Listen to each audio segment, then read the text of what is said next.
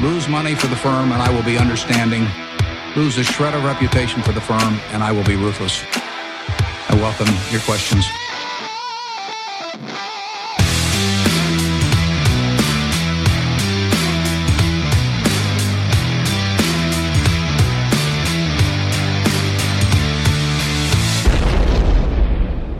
Hej och hjärtligt välkomna till Kvalitetsaktiepodden. Det är jag som är Ola. Det är jag som är Marcus. Ja, och det är jag som är Klas. Eh, Det här är avsnitt 114 som spelas in eh, torsdagen den 31... Nej, det gör den inte alls. Onsdagen! Spela, den släpps torsdagen den 31 mars, vilket det står här i mitt manus som jag bara läser till. Ja. Men spelas in dagen innan. Det här kommer du klippa ändå, eller inte? Nej, inte. Eh, vi vill ju precis som förra veckan skicka en tanke till Ukrainas hårt prövade folk. Eh, vi hoppas eh, på ett snabbt slut på vansinnet och att, eh, ja, att de inom kort får se ett ryskt tillbakadragande ur eh, sitt suveräna demokratiska land. Så är det. Mm. Eh, I det här avsnittet kan ljudet vara kanon eller katastrof. Ja, det får vi se. Vi kör ju idag med helt ny lättburen utrustning. Vi hoppas ju att det ska öka vår bekvämlighet när vi spelar in. Känns fantastiskt så här långt. Jag Ja. tänker med risken att någon somnar bort här för att det, man sitter så behagligt här. Särskilt när vi gör våra berömda två, tim eh, två timmars avsnitt. Ja, Kan det bli jobbigt. Ja. Vi hoppas ju på bibehållen ljudkvalitet. Eh, mina initiala tester har väl givit vid handen att vi nu jobbar med precisionsinstrument istället för lite grövre grejer som vi hade innan. Eh, kan kräva bättre ljudtäckning än vad podden har idag. Det finns en liten, liten risk för det. Vi får se. Eh, vi, kan, vi kan lova att det kommer bli bra med tiden i alla fall. Det kan vi. Eh, sen senast då så har jag ju skrattat mer än jag har gjort sammantaget tidigare under de senaste två åren skulle jag vilja säga. Det är inte dåligt. Nej. och, den här, och det är så att den här lyckoeuforin då, den har liksom inte varit utspridd under de här två veckorna heller. Utan bestod av en sammanhållen glädjeyttring under en, inte helt kort, men ändå begränsad tidsrymd. Och då tänker ni lyssnare att jag förmodligen bevittnar Ola fastna med slipsen i våran dokumentförstörare. Ja, Nej, det, det är ju inte ett sannolikt scenario eftersom Ola nästan aldrig bär slips. ja det är inte oftare. Jag se- ha, äger du en slips, Ola? En, en, en uppsjö faktiskt, men eh, sällan an, eh, att jag använder någon. Ja. Det, det är på, som sagt, vad man brukar man säga, bröllop och begravning va? Och exakt noll av dem har fastnat i vår dokumentförstörare här. Så det, det var inte det. Ja. Nej, i fredags var jag och delar av min familj på Flashback Forevers liveshow. Satan i tårtan vad skickliga de tjejerna är.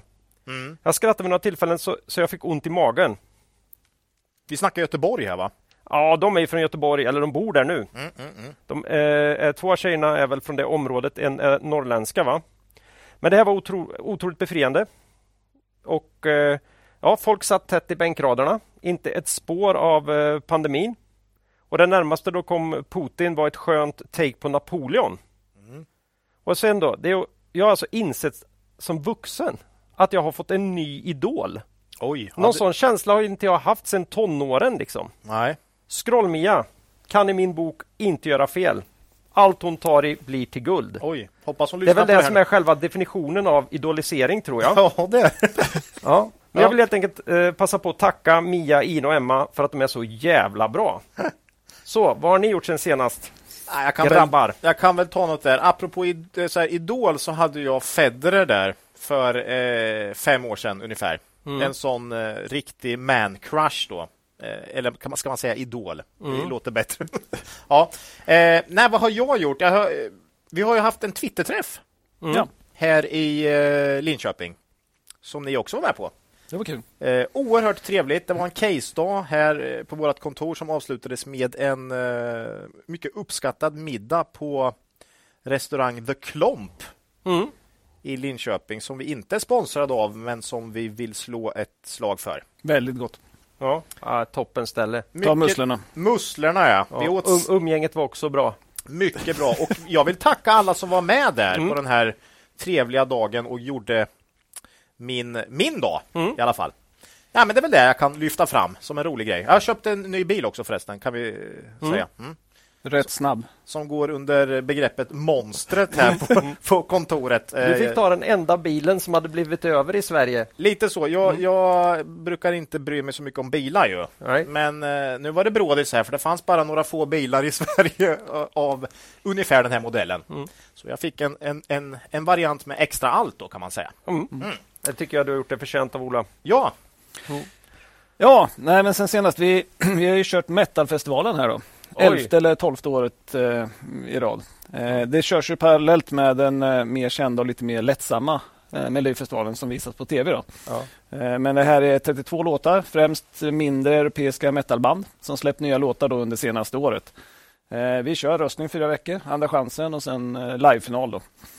Mycket kul tillställning som vanligt hemma hos Ola. Då. Mm. En låt med tyska Creator gick vinnande ur hård, ja. hård slutkamp.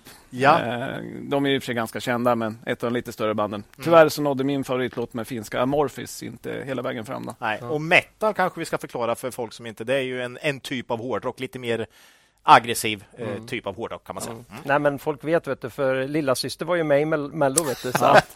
ja, ja. ja, precis. Nej men så är det. Ja. Eh, nej, mycket trevligt. Ja. Det var det har varit bra alltså, kan vi säga. Ja, det är det en sammanfattning mm. av vad som hänt de senaste veckorna? Här? Och det är vår. Mm. Åtminstone tillfälligt. Ja, ja och idag kallt då. Det och det är inte ens april än. Nej. Men det kommer. Aprilväder.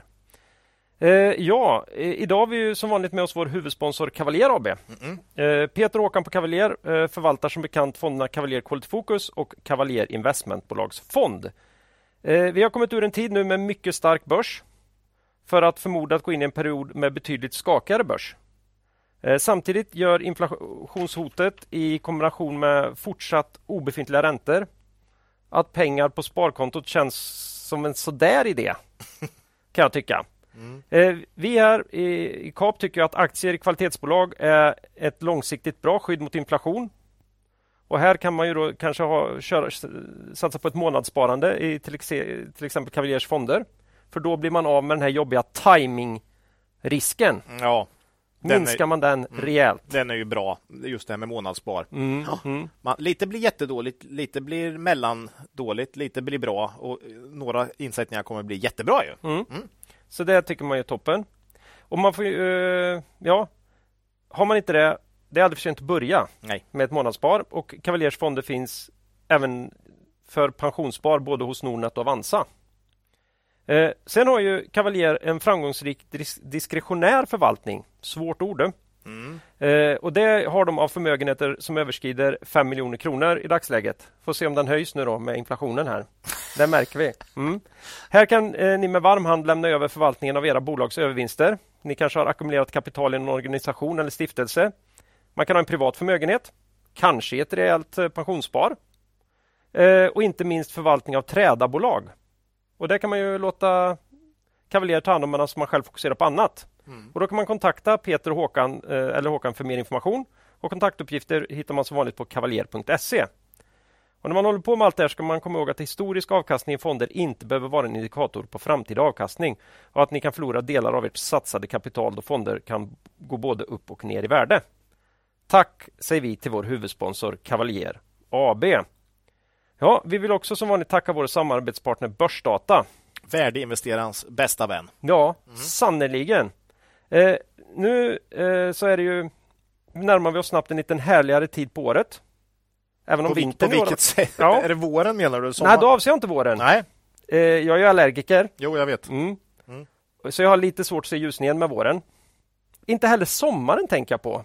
Det är getingar, fästingar, och så fruktansvärt frustrerande svårt att göra rent det här, de här grillgallren. Mm. Tänker ni på det, hur jobbigt det är? Ja, jag tar ju gärna sommaren om jag ska Aha, stå okay och, och, och slippa Nej. grill lite. Okej, okay, för jag tänker ju snarare på att snart släpper Börsdata den första av en rad nya utvecklingsprojekt okay. på tjänsten. Vad är på gång nu? Ja, ni som följer George på Twitter fick häromdagen en första preview på den nya estimattjänsten. Ja. Äntligen kommer vi nu kunna lägga in våra estimat direkt i Börsdatas terminal när vi analyserar bolag. Sen kan vi jämföra de här med utfallen när de kommer. Mm. Eller så kan man göra som oss, använda estimaten för att ta, vilket vi tycker vi gör, bättre investeringsbeslut på en gång. Kan det här vara början till slutet för vår mytiska Excel-fil? Ja. Inte Tror ni det? Nej. Nej. Det, det, det blir nog en kombo här. Som Ja, var- det blir väl alltid en kombo, Ja, för vi är blir så alltid. gammalmodiga och tråkiga. Så det, ja, lite så. ja. Vem vet, säger jag. Ja. Nej, men det är en stor grej. Mm. Riktigt stor grej. Nu väntar vi med spänning på att funktionen ska gå live i terminalen. Förhoppningsvis inom en månad sådär. Oj. Mm. Ja. Tack säger vi till Börsdata.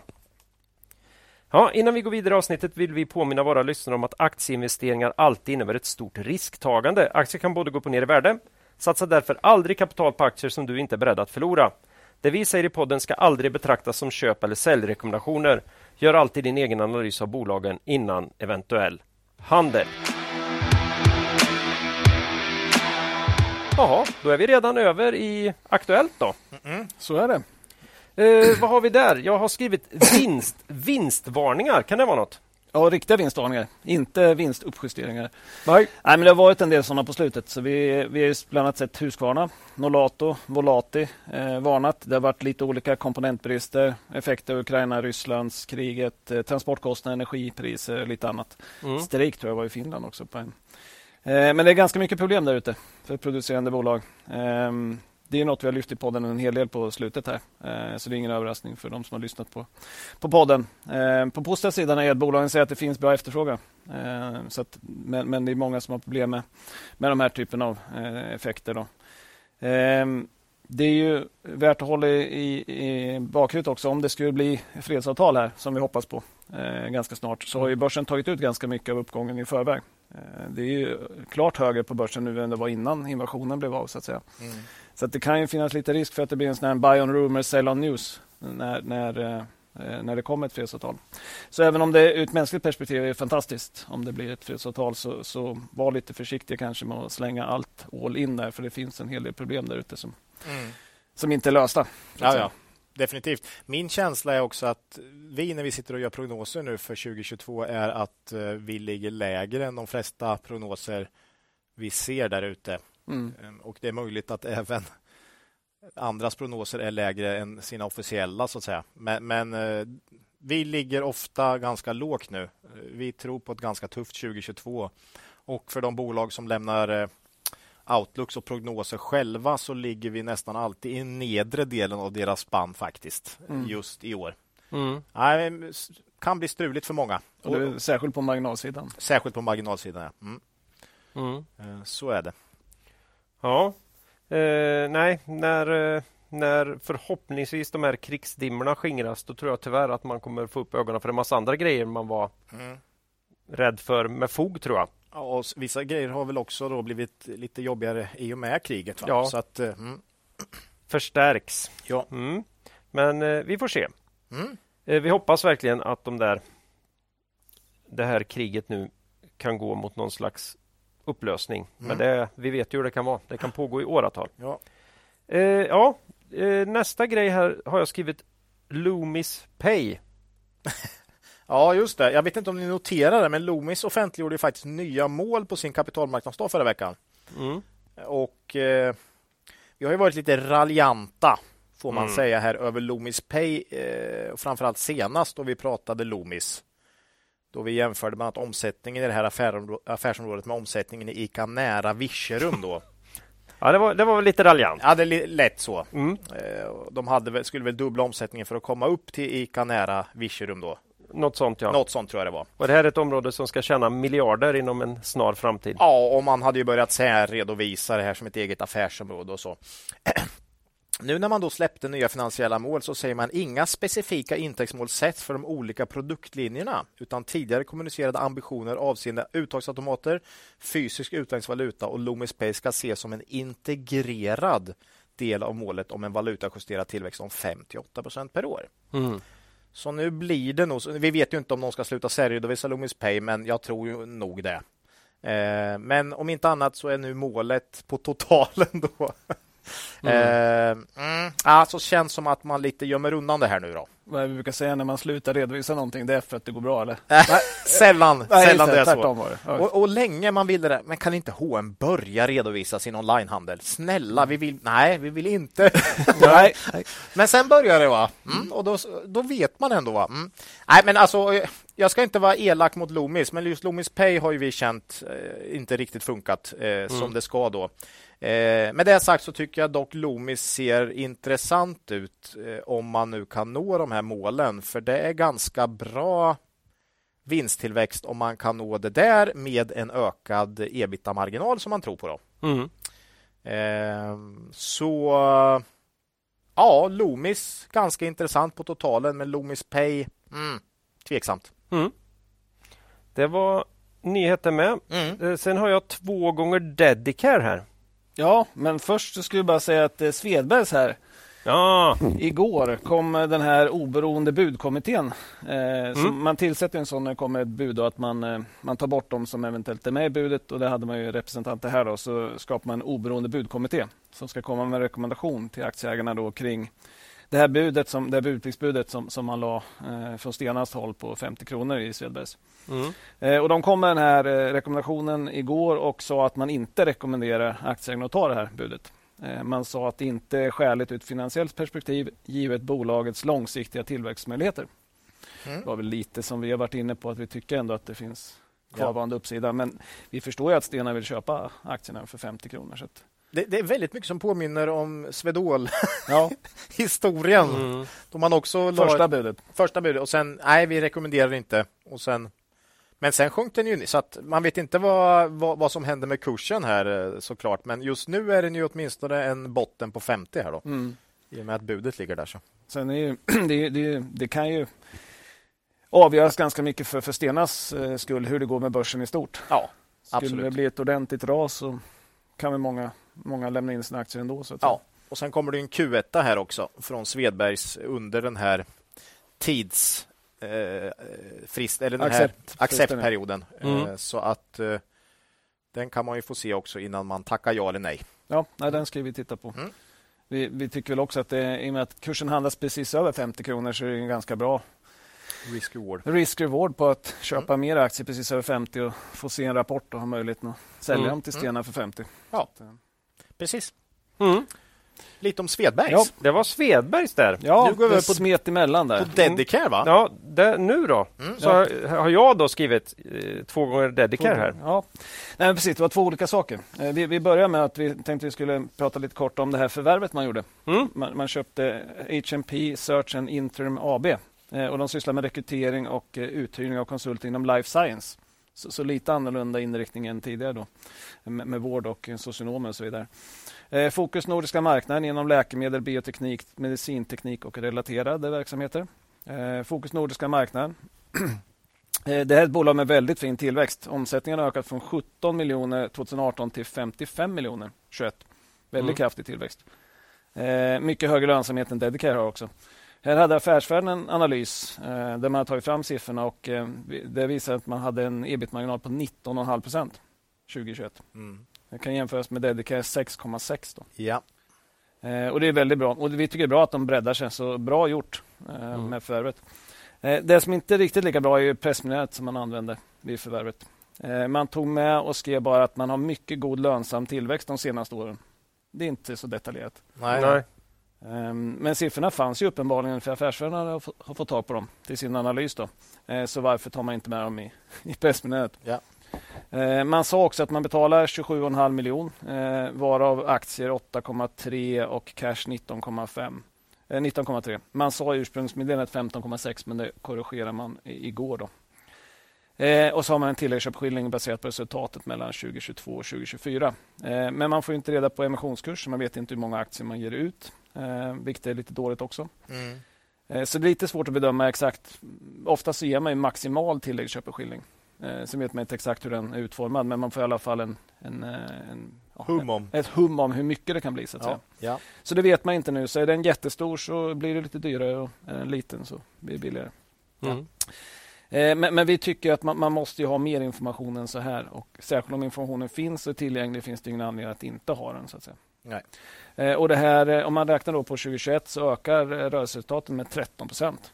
Så det är klart väsentligt. Det är det. Absolut. Ehm, så att, att väldigt bra förvärv eh, och kursen gick upp och vi förstår det. Ja. Men, men, men mer information så här kan man ha med. Mm. Mm. Eh, den andra saken som dök upp sen var ju att man den 25 mars då sa att man ska eh, ändra i segmentsrapporteringsstrukturen. Eh, och det ska vara en renodling av rapporteringen. Och det innebär att man skapar ett nytt segment då, som man kallar koncern, koncerngemensamt. Och där samlar man kostnader för avskrivningar av förvärv, koncerninterna transaktioner och lite annat. Då. Och det här har legat inom Sverige tidigare. Och för svenska segmentet blir det här en väldigt stor förändring. Mm. Man går från eh, minus 13,4 miljoner för 2021 till plus 14,5. Ja, rejält mm. alltså. Det är rätt stor skillnad. Ja. Minus 2,9 procent i marginal till 3,2 procent plus i marginal istället. Mm. Norge då, som har varit extremt lönsamt med den gamla redovisningen, går från 13,9 procent plus till 11,1. Mm, ja, det är också stor skillnad. Mm. Så att, att, det får ju en väldigt stor effekt det här. Ja. Eh, det koncerngemensamma eh, segmentet får då ett minusresultat på 5,6 miljoner. Mm. Eh, I och med att man samlar lite kostnader där. Det är lite svårtolkat. Vi tycker det är logisk ändring. Mm. Claes var väl inne på varför det har sett ut som det gjort. Nej, men det, man kommer ju från Sverige liksom. Mm. Och Då var det ju helt relevant att hålla, hålla overheadkostnaderna i Sverige och sen Sen så har det ju liksom exploderat omsättningen i, i Norge. Medan eh, Sverige har gått knackigt. Och sen orkar man inte. Man har ju sin färdiga mall. Ah, ska vi göra kvartalsrapport nu igen? Men någonstans här blev det orimligt. Särskilt när man liksom undrar men hur kan ni hålla på och gå med förlust på er hemmamarknad hela tiden? Det blev väl kanske för jobbigt till slut. Då. Mm. Men det är, det är väl så här, det är alltså man lättja. Eh, det är bättre det å andra sidan än att omedelbart börja särredovisa helt nya områden som man inte har en aning om hur de skulle kan komma att gå. Mm. En blinkning till tidigare bolag vi har pratat om här. Så att, ja. Jag vet inte, men eh, det är väl det som har hänt helt enkelt. Jag tycker det är jättebra att de gjorde så här nu. tycker det är mycket, mycket mer lätt eh, översiktligt och eh, man blir inte riktigt lika orolig för Norge heller faktiskt. För det var ju på snudda på 18 procent ebit-marginal något kvartal. Va? Då kände man ju att det här kan inte vara mjukvaru eh, lönsamhet på det här.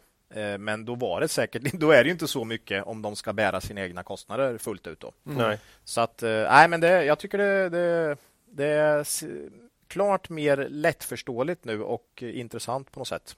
Måste mm. jag säga i Dedicare efter det här förtydligandet. Mm. Bra. Så vi får följa upp det i Q1 också och se vad man skriver om det. Ja, men eh, det är, vi är positiva till förändringen. Mycket. Ja, men det är väl toppen. Ja. Mm. Fördela ut kostnaderna.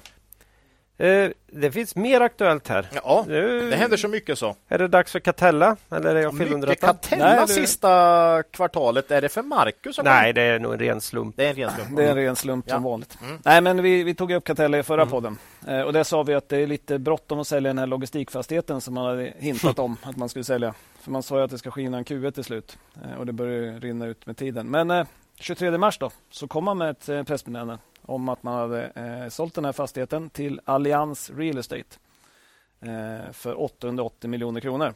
Eh, mm. Det är en direktavkastning då på 3,8 procent.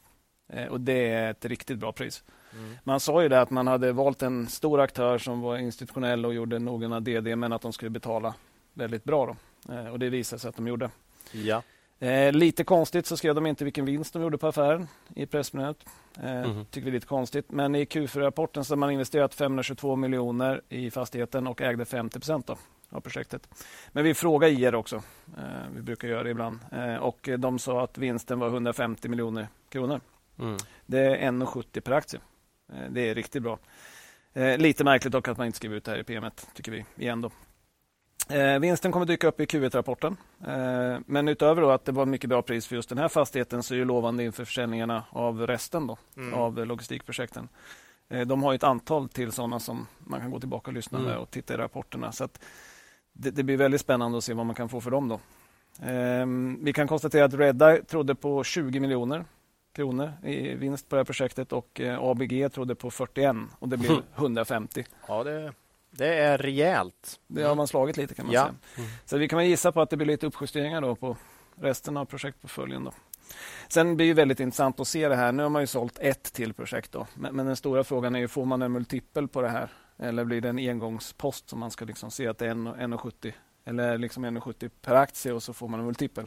Nej, oerhört mm. viktigt för hur börsen ska sätta för värde på det här. Ja, men det är ju så. Eh, är det här del av löpande verksamheten eller är det engångsintäkter? Ja. Mm. Nu sålde man Grand Central för några år sedan, nu sålde man det här. Ja. Det är fortfarande bara två. Men om man har sålt fem, sex, sju ja. stycken. Ja, då, är... då, börjar det nog bli en del eh, multipel på det där. Ja. Mm. Lite kul med Catella, Marcus, för det spelar ju faktiskt ut ganska mycket som som man hade hoppats här. Ja, de har gjort det faktiskt, de har sagt att de ska göra. Ja, och de har liksom renodlat och, och sen, ja, nej, mm. kul. Det enda som är tråkigt är ju makrospelet och Makros... inflationen och räntorna. Ja, precis. Som ja. vi var inne på i förra ja. podden.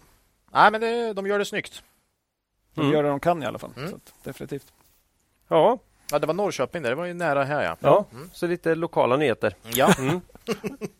eh, spackar de ja. har vi pratat om i den här podden, oväntat nog. Och även investerat i har vi berättat om i tider. Mm. Ja, nej, men precis. Vi har ju sagt att vi har parkerat lite likvider, som vi kallar det, i Bures och i Creades back. Då. Mm, yep.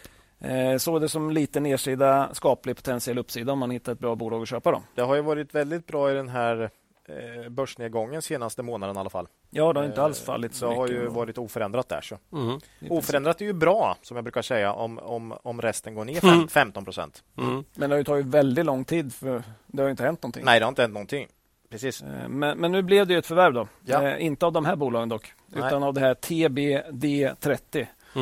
Mm. Eh, jag gissar att det står för To be decided, men det är ett riktigt uselt namn. Alltså. TBD30. Ja, det är synd. De ska ju faktiskt leva. De lär väl knappt namn, eller kommer de namnbyta? Det, ja, det måste de göra. Jag hoppas det. det. det. blir inte långlivat. TB... Nej, det, det, är inget bra. De köpte någon eh, spol... Mm. Ja, Spolgruppen AB. Ja, det är, ja. Inom slamsugning och rörspolning.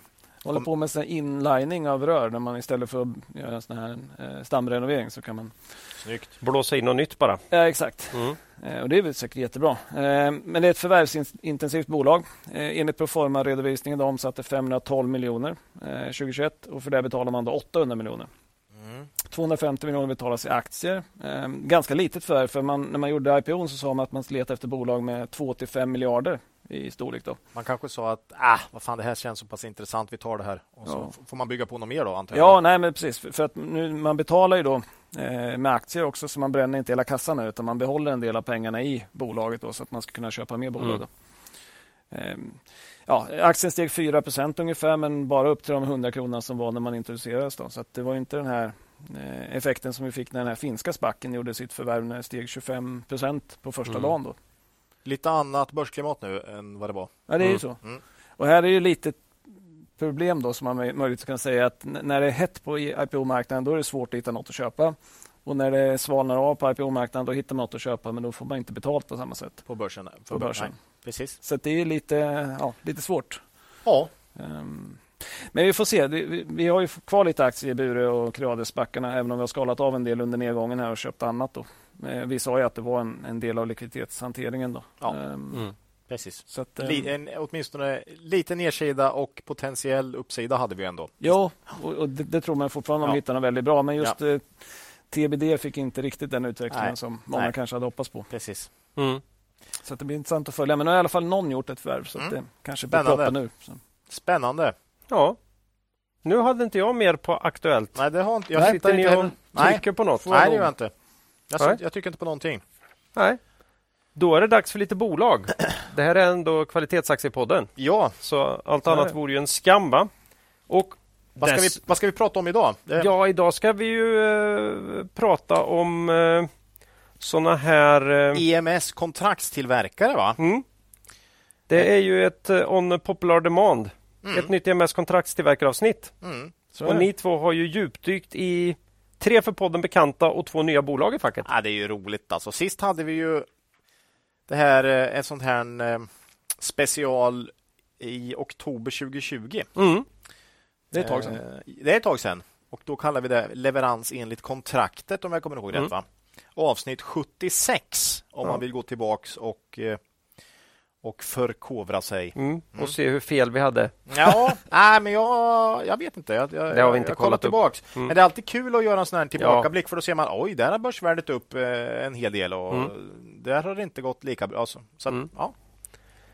Så, så är det. Mm. Men eh, först ut en av de här nykomlingarna då? Ja, ja. men vi kommer ju först dra lite ja, över, övergripande här ja. kring... Åh, kring, herregud, nu kör vi! Ja, Nej, men det här avsnittet var ju en bit in i pandemin och då kan man undra, sig, undra hur klarar man av pandemin då, de här bolagen och hur ser det ut nu? Men, men först tänkte vi köra lite stora trender på mm. kontraktstillverkarna, EMS-tillverkarna. Eh, I det för, förra avsnittet var det då Kitron, Not och Scanfil men vi kommer nu komplettera med, med två nykomlingar i podden. Här då. Eh, Incap och Hansa Holding.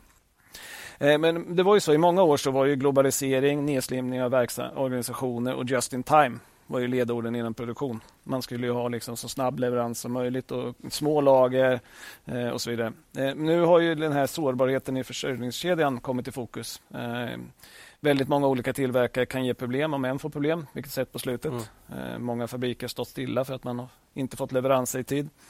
Eh, det har varit även känsligt för, för rena det är dels komponentbrister men även känsligt för störningar i transporter. Då. Eh, det blir tydligt med de här nedstängningarna i covid när mm. Kina stänger ner hamnar. Den här båten, jag kommer, vad hette båten? Kommer du ihåg det? Ah, ja, Suezkanalsbåten. Evergreen. Evergreen. Evergreen tror jag. Ja, den spärrar ju av Suezkanalen där mm. i någon vecka eller två. Det, det som, ledde också till stora lök, problem. Lök på laxen eller vad är det man brukar säga. Mm. Mm. Då upptäckte man att det är ganska långt att behöva segla runt då, om man mm. inte kan ta sig igenom Suez. Ja, var därför vi hade den. Så att, eh, ja. det blev lite jobbigt. Ja, det var ju, ja, precis. Och Sen har ju kostnaderna för frakter stigit väldigt mycket på slutet. Och Då har det liksom blivit rationellt ur både kostnadsskäl och leveranssäkerhetssynpunkt att samla produktionen lite närmare kund, kunderna. Mm. Då de större bolagen. Eh, och det här ökar fokus på hållbarhet verkar också på samma sätt för att mindre transporter, mer produktion närmare slutkunden eh, minskar ju ner eh, utsläppen. Det kommer nya regelverk som innebär att kunderna måste redovisa utsläpp i hela kedjan. Då. Eh, och Det här kommer att sätta press på, på åtgärder att minska liksom, utsläpp och eh, borde gynna den här typen av tillverkning närmare kund. Då. Eh, så regional, regionalisering av leverantörskedjan är en tydlig trend som vi tror får fart nu av flera olika anledningar. Ja, och, och, dessutom ska man komma ihåg det här med automatisering eh, mm. eh, som gör det lättare att tillverka en närmare kund eh, då arbetskraftinnehållet då blir, blir lägre. Mm. Eh, inte lika stor del av totalen. Nej, eh, och de lägsta lönerna kanske inte blir lika viktiga nej. utan man har mer automation då. Sen har du hela elektrifieringsvågen Eh, som är intressant då allt fler produkter innehåller då elektronik eh, och eh, elektroniska komponenter. Det tror vi är en trend som fortsätter här. Och den har ju hållit på länge men den verkar inte stanna av direkt. Nej. sen tycker vi kontraktstillverkarna är intressanta utifrån att de har liksom inga egna slutprodukter mm. som kan vara inne eller ute och, och, och sådär utan man hjälper produktion för andra tillverkare, det vill säga B2B. Då. Mm. mm. Och eh, Många kunder spridda i olika segment gör ju riskerna lite mindre. Då. Mm. mm. Faktiskt, så det finns många intressanta. Ja, så länge, du sa det, så länge kundernas eh, prylar är populära. Ja, mm. så ja. länge kunderna... Ja, precis. Men hade de varit en, ett av de här bolagen så kanske man ligger fel ibland. Eh, och de, medans de här tillverkarna då kanske balanserar ut det där lite mer. Oftast lite fler också. Ja.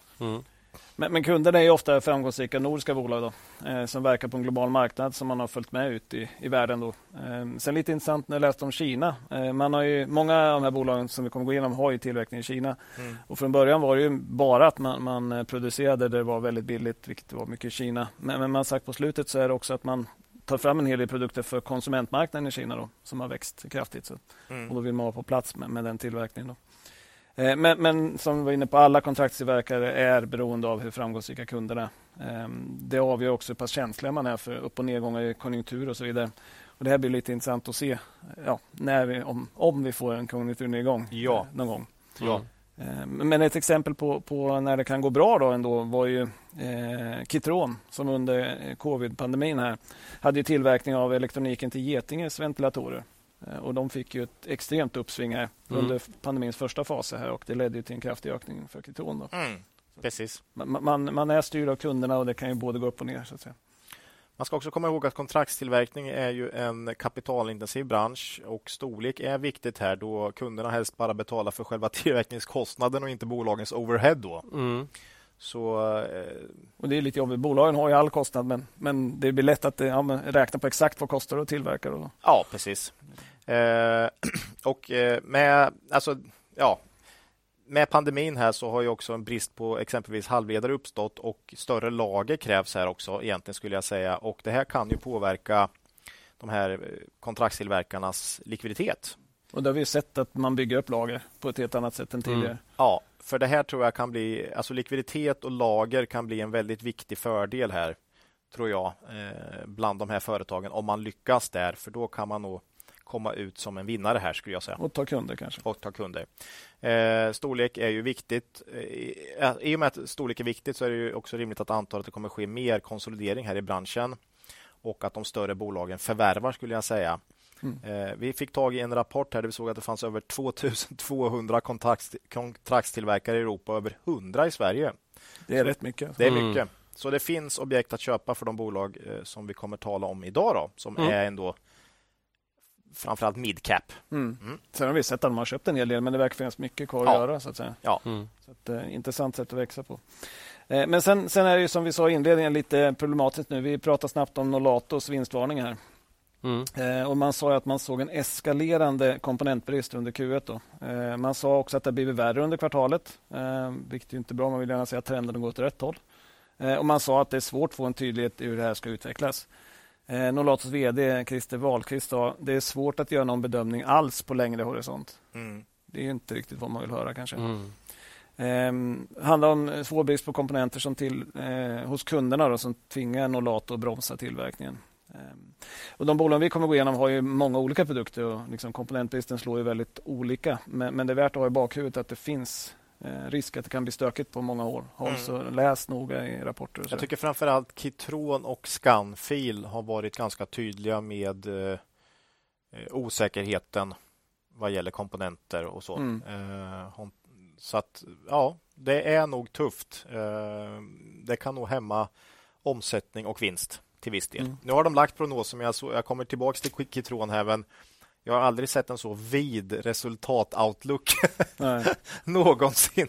Eh, det visar väl lite på osäkerheten här just nu. Mm. Svårt att eh, Ytterligare en sak att ta med sig generellt för branschen, eh, vilket vi tagit upp i podden förut, är ju att eh, den här inflationen som finns i inputpris gör att bolagen höjer sina priser. Mm. En kontraktstillverkare har även väldigt mycket insatsvaror så den kostnadsposten, kost, står för en stor del. Det här gör att omsättningstillväxten kan se bra ut men en del lär eh, är, lär vara på grund av höjda priser. Mm. mm. Eh, skulle vara väldigt bra om man kunde bryta ner omsättningsökningen i pris och volym, tycker vi. Mm. Eh, för att se hur mycket är det verkligen som kommer från mer för, försäljning av prylar och mycket som är prisökning. Mm. Eh, det finns såklart en risk här, tycker jag, under 2022 att marginalerna kan komma att påverkas om inte bolagen lyckas höja sina priser och kompensera.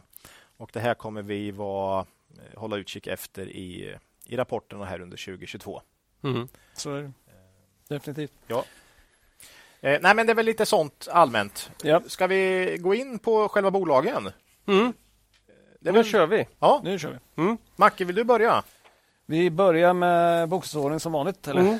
Hansa Holding, nykomling i podden. Så är det. Mm. De är något så sexigt som en svensk serieförvärvande kontraktstillverkare med lite EMS-feeling, va?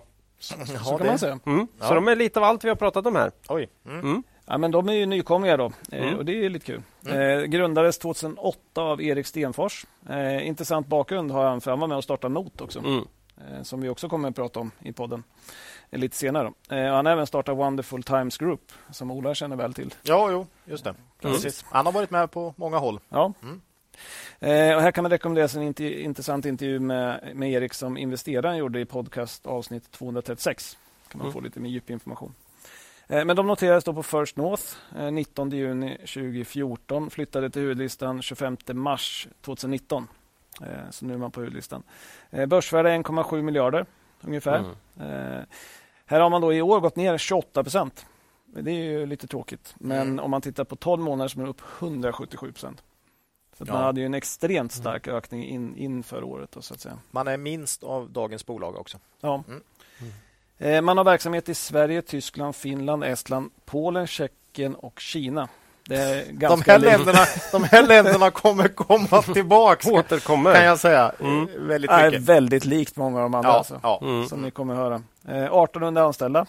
bland större kunder lyfter man fram ABB, Epiroc, Getinge, Saab, Siemens. Många stora bolag. Eh, man delar upp försäljningen i huvudmarknader som man säger då. Och då har man såna här tillverkningskluster som ligger nära kärnmarknaderna för stora kunderna. Då. Och då räknar man Sverige, Finland, Norge och Tyskland till det. Eh, och det står för 54 procent av omsättningen. Sen har man då övriga marknader. Det är Baltikum, Centraleuropa och Kina. Och Det här är kluster då som betjänar många olika marknader runt om i världen. Och Det står för 46 procent av försäljningen. Men han säger, som, som, som, du var inne på Claes, inte en ren EMS-tillverkare utan mekanik stod för 63 procent av omsättningen då, eh, 2021. Elektronik 37 då. Mm. Eh, året innan så var det 60-40. Eh, man har som mål att ingen kund ska över 10 procent av omsättningen eh, och 2020 eh, stod de 10 största kunderna för 48 procent av omsättningen. Mm, det här är en intressant grej. Mm. För, för här är det en hel del av de här dagens bolag som eh, där de tio största kunderna står för ganska stor del mm. och vissa har ganska stort beroende av enskilda kunder. Mm. Eh, det känns som att det är positivt om de här kunderna går bra. Absolut. Och, och då är det svårt att säga att man har som mål att ingen, för då, det mm. kanske drar iväg. För Nej, ni får inte köpa mer nu. Inte... Vi måste men, hitta en annan kund först. Som... Ja. Nej, men det kan ju både vara positivt men också såklart negativt. Absolut. Så att, ja, mm. Dubbelbottnat. kommer komma in på båda här. Ja. Eh, bolaget har en slogan då. All you need is one. Mm. Ja. Vi kommer köra lite slogans här idag. jag, jag tänker på gamla Beatles-klassikern. Ja. Mm. Mm. All you need is love, va? Mm. Deras bakgrund är ju då att man eh, som kundföretag ska kunna redu reducera antalet leverantörer och att Hansa ska kunna hantera flera olika delar. Då, One ska... stop shop. Lite så. Mm. Fast man vill skriva på sitt eget sätt. eh, nej, men det handlar ju om elektronik, kablage, tunnplåt med mera. Eh, och de här är ofta skilda åt annars, men Hansa försöker samla det här inom ett så kallat tillverkningskluster då, där man ska kunna ta hand om helheten åt kunden. Då. Eh, och då kan man effektivisera det här och öka lönsamheten åt kunden i tanken. Då.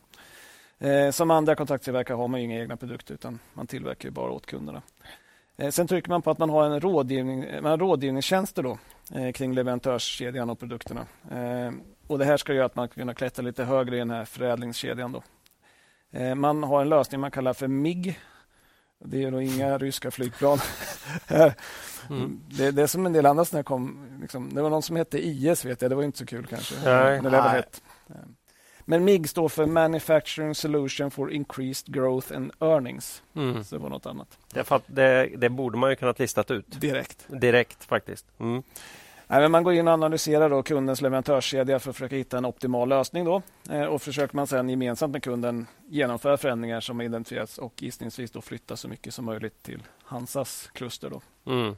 Eh, man säger att man har god erfarenhet av liknande projekt som kunderna kan dra nytta av då, så att man vill att man ska använda den här lösningen. Och målet är såklart att minska kostnaderna för kunden och då ta en liten del av besparingen. Då. Eh, pandemin var dock tuff för Hansa. Eh, man hade kunder inom textilindustrin som drog ner på grund av butiksstängningar. Eh, kunder inom bryggerinäringen som drog ner när pubbarna stängde och så vidare. Men största kunden inom textil drog ner volym för 100 miljoner. Det är ganska substantiellt. Då. Mm. och då fick man implementera sommaren 2020 ett åtgärdsprogram. Då. omorganisation, personalreduktioner. man avvecklade elektronikfabriken i Åtvidaberg. 90 personer påverkades där. Eh, och det här belastar resultatet i Q2 2020 med 27,5 miljoner. Och det innebar att man under 2020 som helhet fick en förlust. 1,4 miljoner på sista raden. Jag tror jag är en av de enda förlusterna vi kommer ha på ja. senare år i de här bolagen. Ja. Men man satsade också under pandemin eh, och lanserade största utbyggnadsplanen hittills. Eh, faktiskt. Gjorde förvärv i Finland, Tyskland, investerade 100 miljoner i klusterna. Då. Eh, detta för att förbereda sig för trenden med så kallad nearshoring då, som vi var inne lite grann på, som de korrekt då, trodde skulle komma att förstärkas efter pandemin. Sen har man fortsatt satsa under 2021 också. Köpte bland annat ett tyskt bolag som heter Helmut Bayer GmbH. Eh, omsättning 190 miljoner. Eh, beslutat om expansionsprogram i sex tillverkningskluster också sent som 17 mars i år. Då, så informerar man om inringning av ny fabrik i Tartu i Estland. 80 miljoner investerar man då. Det är flera bolag som satsar ganska mycket här eh, av de här bolagen idag på att öka produktionskapacitet kan man, kan man se. Och det är ett tydligt tecken på att efterfrågan, efterfrågan finns. finns. Mm. Frågan är om de får fram prylarna. Då. Ja, men, men det är mm. tydligt att branschen har ju medvind. Ja. Eh, definitivt. Och Det är lite därför vi gör en uppföljning. Då. Mm. Eh, tittar man på längre trender så säger Hansa att man har en genomsnittlig tillväxt, en CAGR då, eh, på 17 procent från start av bolaget till idag. Mm. låter ju väldigt bra. Mål om genomsnittlig omsättningstillväxt på 10 år. 10 procent per år över en konjunkturcykel. Då. Men notera att det här är inte ett mål på omsättning per aktie. Nej, mm. det, är, det är synd. Det är synd. Mm. Vi gillar ju mål per aktie. För det här är en fråga faktiskt man måste titta på när det gäller Hansa. Eh, under exempelvis 2015 då, så ökade antal aktier från 7,6 miljoner till 20,6. Det är 171 procent upp. Ja, får man många nya aktiekompisar. Det är väl ja. trevligt, det gillar väl vi. Mm. Men det här slår ju en del av, för man hade en omsättningsökning på 23 procent. Mm. Men det blir ju minus 31 procent ja. om man slår ut det per aktie. Då. Och det brukar vi göra då. Och det brukar vi göra. Så noga du är. Omsättningen också från 2017 till 2021 har gått från 1,4 miljarder till 2,5 miljarder lite drygt. Och det är nästan 80 procent upp. Eh, men antal aktier har gått från 22,3 till nästan 36 miljoner. Och det är 60 procent upp. Ja. Så omsättning per aktie då har gått upp med 12,1 procent. Ja. Det är lite mindre än 80. Det där, eh, det där kommer jag ihåg att jag gjorde fel på i ett bolag tidigt i min investerar just den. Eh, att man kollar, jäkla fin tillväxt alltså. Mm. Men så fort man inser just den där effekten så blir det ganska tydligt. Mm. Ja. Och det här, börsdata är fantastiskt. Börsdata är grymt där. Mm. För de har ju nyckeltalen per aktie. Ja. Ehm, och där ser man att Hansas årliga omsättningstillväxt per aktie då, senaste fem åren är 2,1 procent. Ehm, och det är inte så högt. Ehm, och de senaste sju åren är minus 10,2. Ehm, och det här ger en lite annan bild. Och det är viktigt tycker vi att ta med oss den här mm. utspädningseffekten när man tittar på bolag ehm, och som ger ut nya aktier. Och det gäller inte bara Hansa, det gäller många andra förvärvsintensiva mm. bolag. Mm. Så håll koll där ute, använd börsdata som vi brukar säga. Mm. Eh, rörande marginalerna så talar vd ganska ofta om eh, marginalerna i de olika klustren, Tillverkningsklustren för sig. Och de ser bra ut. Eh, särskilt i de som varit etablerade lite längre tid, då, där man har hunnit bygga upp verksamheten. Men att marginalerna i de nyare klustren ja, börjar lägre men tänder uppåt då när de mognar. Och Det är såklart positivt, men för aktieägarna så är marginalen på koncernnivå som är intressantast såklart. Eh, för det är den som ställer mat på bordet så att säga.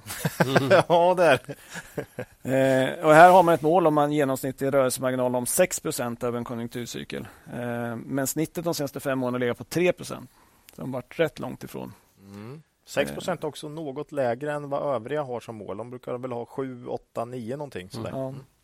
Och man, man, säger, man hoppas ju på att det här helhetsgreppet ska kunna ge högre marginaler mm. än de andra. egentligen. Så att... 3 det är ju för låg lönsamhet för ett bolag, tycker jag. Ja. Det, man bör kunna få ut mer. Och, och, Då ska man säga att de har investerat väldigt mycket och ja. liksom, då blir initiala om, eh, lönsamhet lite sämre när man mm. satsar, mm. satsar hårt. så att säga. Mm.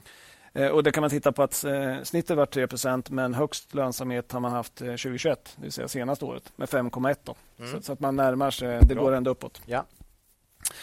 Det finns tydliga stordriftsfördelar inom kontraktstillverkning. Det gäller att fylla fabrikerna. Mm. Högt kapacitet, kapacitetsutnyttjande är viktigt. Ehm, och när det växer så kan man ju då öka marginalen. I den här intervjun så sa vd att de skulle se över målen när man kommer till fas 4 i bolagets utveckling. Mm. Man är tydligen i fas 3 nu. Då. Jaha. Claes brukar gilla det här med faser mm. annars. eh, ja.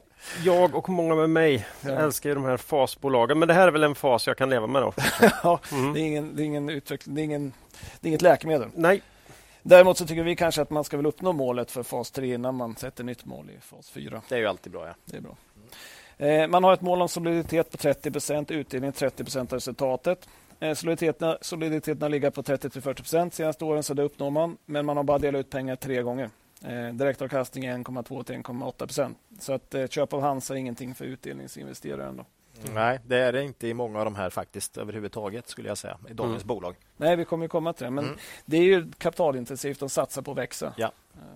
Så att, um, Sen är som sagt det är naturligt i och med att man har lagt kapitalet på investeringar och bygga upp bolaget. Mm. Eh, man har dock ingen mål för nettoskuld inom ebitda Nähe. som ganska många bolag har. Ja. Eh, för det ligger på 3,1 och mm. det är mm. inte så lågt. Nej, det är inte alls lågt. Så att eh, balansräkningen lämnar i dagsläget inte utrymme för några jättestora förvärv. Nej. Mm. Ska jag säga. Tittar man på ägarbilden då så äger styrelseordföranden Francesco Frans eh, 10 av bolaget. Eh, av aktierna. Huvudägare och vice ordförande är Gerhard Engström. Mm. 24 procent av aktierna. Han är ju känd för poddens lyssnare som grundare av Systemair. Mm.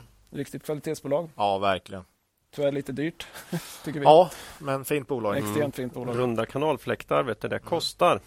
Mm. Han gick ju dessutom och, ut och köpte tillbaks aktier från massa anställda som hade köpt precis före kraschen 2008. Ju. Mm. Det var ju snyggt. De hade något ja, aktieprogram Mm. för anställda så hade de köpt massa aktier på väldigt höga nivåer. Då gick han ut och köpte tillbaks dem så de inte gjorde någon förlust. Det är, Det ju är stiligt. Mm. Eh, Och VD Erik Stenfors då. Hur, länge, hur länge sedan är det här? Det är tio år. Det är ju 2008, 2009. Mm, då är det preskriberat. Det skulle Skatteverket slagit mot direkt idag. Direkt. Är det så? Ja, ja, ja. Inkomst av tjänst bara. Man får inte vara snäll. Nej, du får Nej. absolut inte vara snäll eller bete, bete dig vettigt mot dina Koll- anställda. För då, Googla gärna på det där så att jag Mm, inte har fått mm, något bakom. Men, jag, men jag, tror, jag tror det var ungefär så. Mm. Eh, VD Erik Stenfors då har aktier för 20 miljoner ungefär, 1,3 procent av bolaget. Så att det är ägare av kött och blod, pilotskola eh, och det tycker vi om. Mm. Eh, bolaget då handlas till en dagskurs 47 kronor ungefär, P 12 20 ungefär på rullande 12. Eh, ABG och Redeye har gjort uppdateringar efter eh, bokslutskrönikan. Eh, de har prognoser för 2022. Eh, ABG tror på vinst på 2,89, Redeye 3,15. Det ger upp P 16,2 respektive 14,9 ja, ganska balanserat. Mm. Eh, Men eh, vi, det har inte växt så snabbt per aktie som sagt. Eh. Vi har inga aktier i Hansa i nuläget. Ganska hög skuldsättning också. Ganska hög skuldsättning. mm. Ja, kul! Det var Hansa. Så var det. Ja, när du pratade om det här så kom jag på en grej. Ja. Vi sa att eh, det här eh, skeppet som blockerar Suezkanalen hette Evergreen. Ja. Det hette Evergiven. Evergiven. Det är inget bra namn. det. Mm. Ja, det, var, det var en bra block den hade där i alla fall. Ja, den var, den var given. otroligt. Den var given. Mm. Ja. Så, vi, så att ingen behöver vara upprörd över det menar jag. Ja. Mm. Jag har ju varit och dykt i Röda havet. Då, Mm. nära.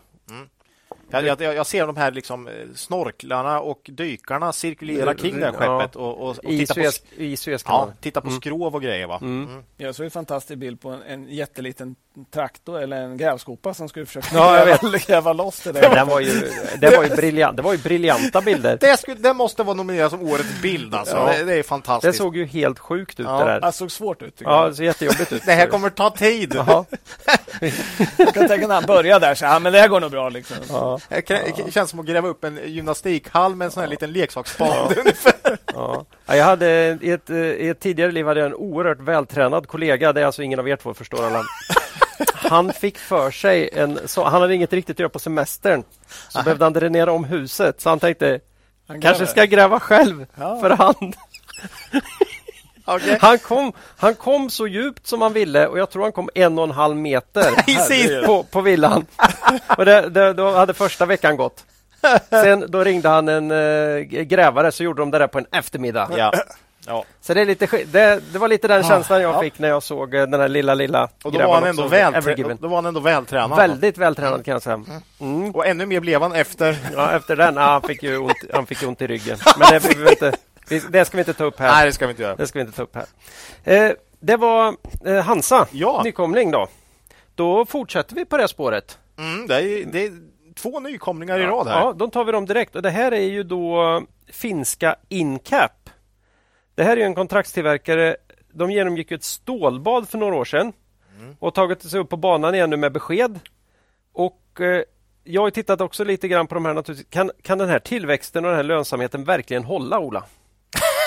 Du ställer så svåra frågor. Jag säger att det är en retorisk Ja, fråga för jag, jag, jag tycker det ser, det ser fantastiskt ut. ja äh, Incap. Nytt här då. Eh, det här fått en borde- hel del frågor på, på både Vi har fått mycket- ja, precis. jag. Här snackar vi Midcap Helsingfors då. Eh, börsvärde cirka 4 miljarder. Faktiskt så kan vi säga Hansa 1,7 miljarder i börsvärde. De övriga ligger runt 4-5. Så ganska tätt spann här. Så den här aktien, om vi börjar med aktien. Vi brukar säga, säga det. Aktien har faktiskt gått 200 procent på 12 månader. det är bra. Mm. Minus 11-ish i år tror jag. Så likt många andra har det tappat lite i år där. Eh, cirka 2000 anställda. Intressant här. 80 procent Indien. Mm. Det gör att de sticker ut lite. Mm, det gör det faktiskt. Och sen så har du Estland, UK, Slovakien, Finland. Mm. Men 80 procent Indien är ju Indien istället för Kina. Ja, Och eh, jag, jag, såg någon, jag försökte göra någon sån här du vet, man, man sitter och läser på om ett bolag och så vill man liksom dy, dyka djupare i något. Så mm. försökte jag kolla lönenivån Indien kontra andra lågkostnadsländer mm. och Sverige. Mm. Eh, jag hittar ju ungefär halva lönenivån i Indien eh, jämfört med Kina. Mm. Så där kan man ju möjligtvis ha en, en viss marginal. En tiondel av Sverige då eller något sånt? Ish. Mm. Mm. Så att eh, ja, det är lite speciellt. Mm. Här har vi en extremt bra tillväxt sedan 2015. Senaste fem åren har man alltså snittat 27 procent per år per aktie. Det är galet bra. Så mm. uh, grym! Och det här är enligt börsdata då. Alltså fantastisk tillväxt sista fem åren. Man hade som du var inne på här Claes, man hade det dock lite kämpigt innan dess då. Eh, det var låg tillväxt, det var negativt resultat och en balansräkning som behövde externt tillskott här.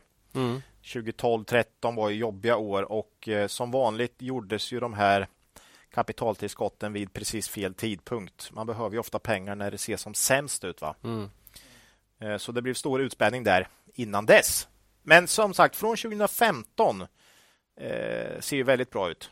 Så när man kollar på det här får man verkligen hoppas att, de här sista sju åren är mer representativt för framtiden än, än innan dess, mm. så att säga. Vilket jag tror. Man, man, måste alltid tro att det senaste är det som... Ja, ja. Eh, såklart. Eh, jag har inte hittat några kommunicerade finansiella mål här. Man säger growth, profitability and operational excellence. Ja, det är vettiga mål. Det är vettiga mål. Ja, framförallt om, man levererar, mm. framförallt om man levererar extrem tillväxt, extrem lönsamhet. Ja, excellens vet jag inte, men förmodligen. Ja. Mm, I och med att det går så bra. Nej, framförallt är det lönsamheten som sticker ut. Där man har snittat 13 procent i ebit-marginal de senaste sju åren eh, och ligger över eh, ligger 2021 över 15 procent. Det här är ju verkligen dubbla marginalerna mot många av de andra här. Mm.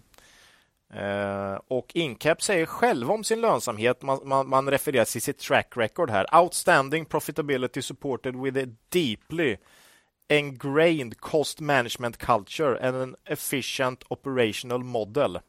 Mm. Strategin för lönsamhet skriver man maintaining unique and efficient business model. Ja, vilken businessmodell är det här? Jag vet inte riktigt, men Förmodligen vissa kunder är viktiga här och eventuellt den här produktionen i Indien då eh, som kan göra det här mer mm. kostnadseffektivt då. Säkert. För på ett övergripande plan är det ganska likt de andra. Ja, tycker jag. Men, jag... men mycket mer lönsamt. Ja. Mm. Eh, som sagt, de har, det här är det här bolaget som har eh, mest tyngd på en enskild kund här. För mm. jag, vi har kollat, jag har kollat det på några av de här eh, bolagen och ganska stor tyngd på, på ett antal nyckelkunder. Men här har man faktiskt Uh, the, man säger själv, the group has one customer whose revenue exceeds 10% of the group revenue. The combined share of the customer out of the group's revenue is approximately 43%. Det är mm. Not 3 årsredovisning 2021 som släpptes precis. Så det är stort. Den det här... Det är rimligtvis en kund som är väldigt lönsam. Ja, vi har med våran väldigt svaga finska mm. haft jättesvårt att hitta vad det här är för kund. Men det är ändå ofattbart vad mycket man kan åstadkomma med Google Translate. Nej, men jag hittar massor med trevliga finska börs, chattsidor. Eh, börschattsidor där. Det var ju, gick ju att få det fullt förståeligt alltså bara ja. med bara be Google ge mig det här på svenska. Mm, mm, mm. Det kan bero på att det finns väldigt mycket litteratur som är utgiven både på svenska och finska som de där AI kan använda för att lära sig mm. Att översätta. Men det hjälpte ju inte för jag kunde ju inte hitta. Jag var överlycklig ett tag när åh, jättekunden här har de problem med. Mm. Då var det ju Ikea för tio år sedan. Mm. 10-12 år sedan. Så ja, det sa ja. ingenting. Nej, men eh, vi kan väl reach out här mm. som vi gör ibland till våra lyssnare. Vi har ju en eh, ett gäng lyssnare mm. och någon kanske känner någon som har någon förälder som har jobbat på Incap. Mm. Eller någon som följer bolaget väldigt, eller, väldigt eller någon som jobbar där. Ja. Helt enkelt. Eller någon som vet det här alla andra vet. Som vet utom, vad alla andra vi. vet förutom vi. Ja. Vilken är Incaps kund som står för 33, 43 procent av omsättningen? Mm. Eh, hör gärna över till podden då. Kvalitetsaktiepodden. Mm. Eh, kontakt kvalitetsaktiepodden.se. Mm. Eh, ja, 2021 ännu ett fantastiskt år för Incap. När man summerar det året så steg omsättningen med nästan 60 procent. Rörelseresultatet upp 100 procent. Mm. Rörelsemarginalen all time high 15,3 procent. Outlook 2022 eh, skriver man Incap estimates its revenue, operating profit and adjusted operating profit for 20, 2022 will be higher than in 2021. Eh, så nu tonar man ner lite. Förra året var det eh, eh, mycket högre, skrev man då. Okay. Mm. Eh, så att nu är det lite mer så vagt kanske. Eh, jag har ju faktiskt eh, blivit medlem på en finsk sida här i det här sökandet som heter Inderes. Mm. En, en sån lite Red Eye Finland upplever jag det som. Ja, vi var inne på den här Innofaktor text av dem också. Så ja. där var vi inne. De så nu får jag ett finskt mejl varje morgon här. Eh, väldigt svårbegripligt. det är ganska konstigt. Jag får också bara på finska. Men ja, jag skulle med. kunna tänka sig att han gjorde en engelsk mm. variant. Kanske. Nej, jag tycker faktiskt det är okej okay ändå. Det ger mig lite, ett skratt på morgonen.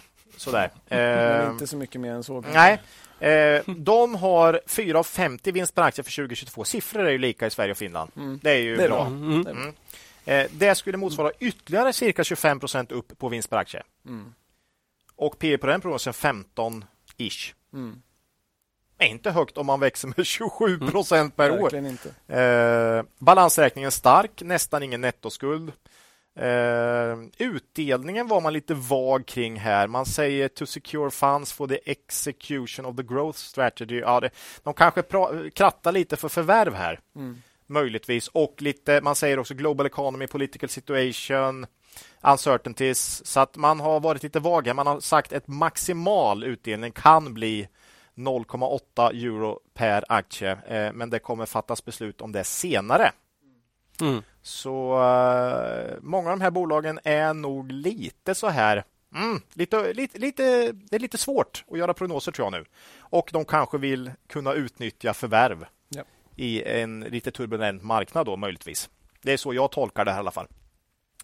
Eh, jag skulle summera Incap till om jag ska få ihop det här till en fantastisk tillväxtresa senaste sju åren och fortsätter den tillväxten så är det ju här klart låg värdering alltså. Mm. Mm. Eh, lönsamheten sticker ju dock ut. Vi får inte riktigt klarhet i var den dubbla lönsamheten mot de andra här verkligen ligger. Vi har våra funderingar. Vi skulle gärna vilja veta vilken den här stora kunden är. Mm. Eh, för det blir alltid lite jobbigt när man har ett väldigt beroende av en enskild kund tycker vi. Mm. Eh, vi har inga aktier i Incap i dagsläget, men det här känns intressant. Men vi måste få lite mer kött på benen, känner jag. Mm. Innan eh, ja, jag vågar investera här faktiskt. Mm. Men, men eh, vilken resa mm. de har gjort. Och fortsätter den som sagt. Då. Ja. Och på mm. tal om resa där så, så finns det ett, eh, en kontakttillverkare i Sverige som heter Inition. Mm som var inne i, eh, i Incap och investerade 2013 då, mm. efter att det hade gått så dåligt eh, och gick in som största ägare. Och man ville fusionera ihop de här två bolagen. Eh, och man ägde över 40 procent av bolaget under ett tag där. Det är en post som om man hade haft kvar den idag hade varit 1,7 miljarder. Mm. Och man har ett börsvärde själv på 530 miljoner. Mm. Herregud. Så, herregud vad bra den delen har gått. Ja. Eh, men nu är det så att man, man eh, sålde inte aktierna på den låga värderingen utan man delade ut dem till aktieägarna. Oj. Eh, under Q4 2016. Så vi får hoppas att de aktieägarna som fick de här aktierna i Incap har kvar dem idag. Mm. Eller eventuellt köpte ännu mer om det varit ännu bättre. Man har tappat bort inlogget till Avanza-depån. Ja. Och så, ja, ja, det var ju så kul. går man in och kollar. Mm. Här har jag fått någonting. Värt mer än det andra.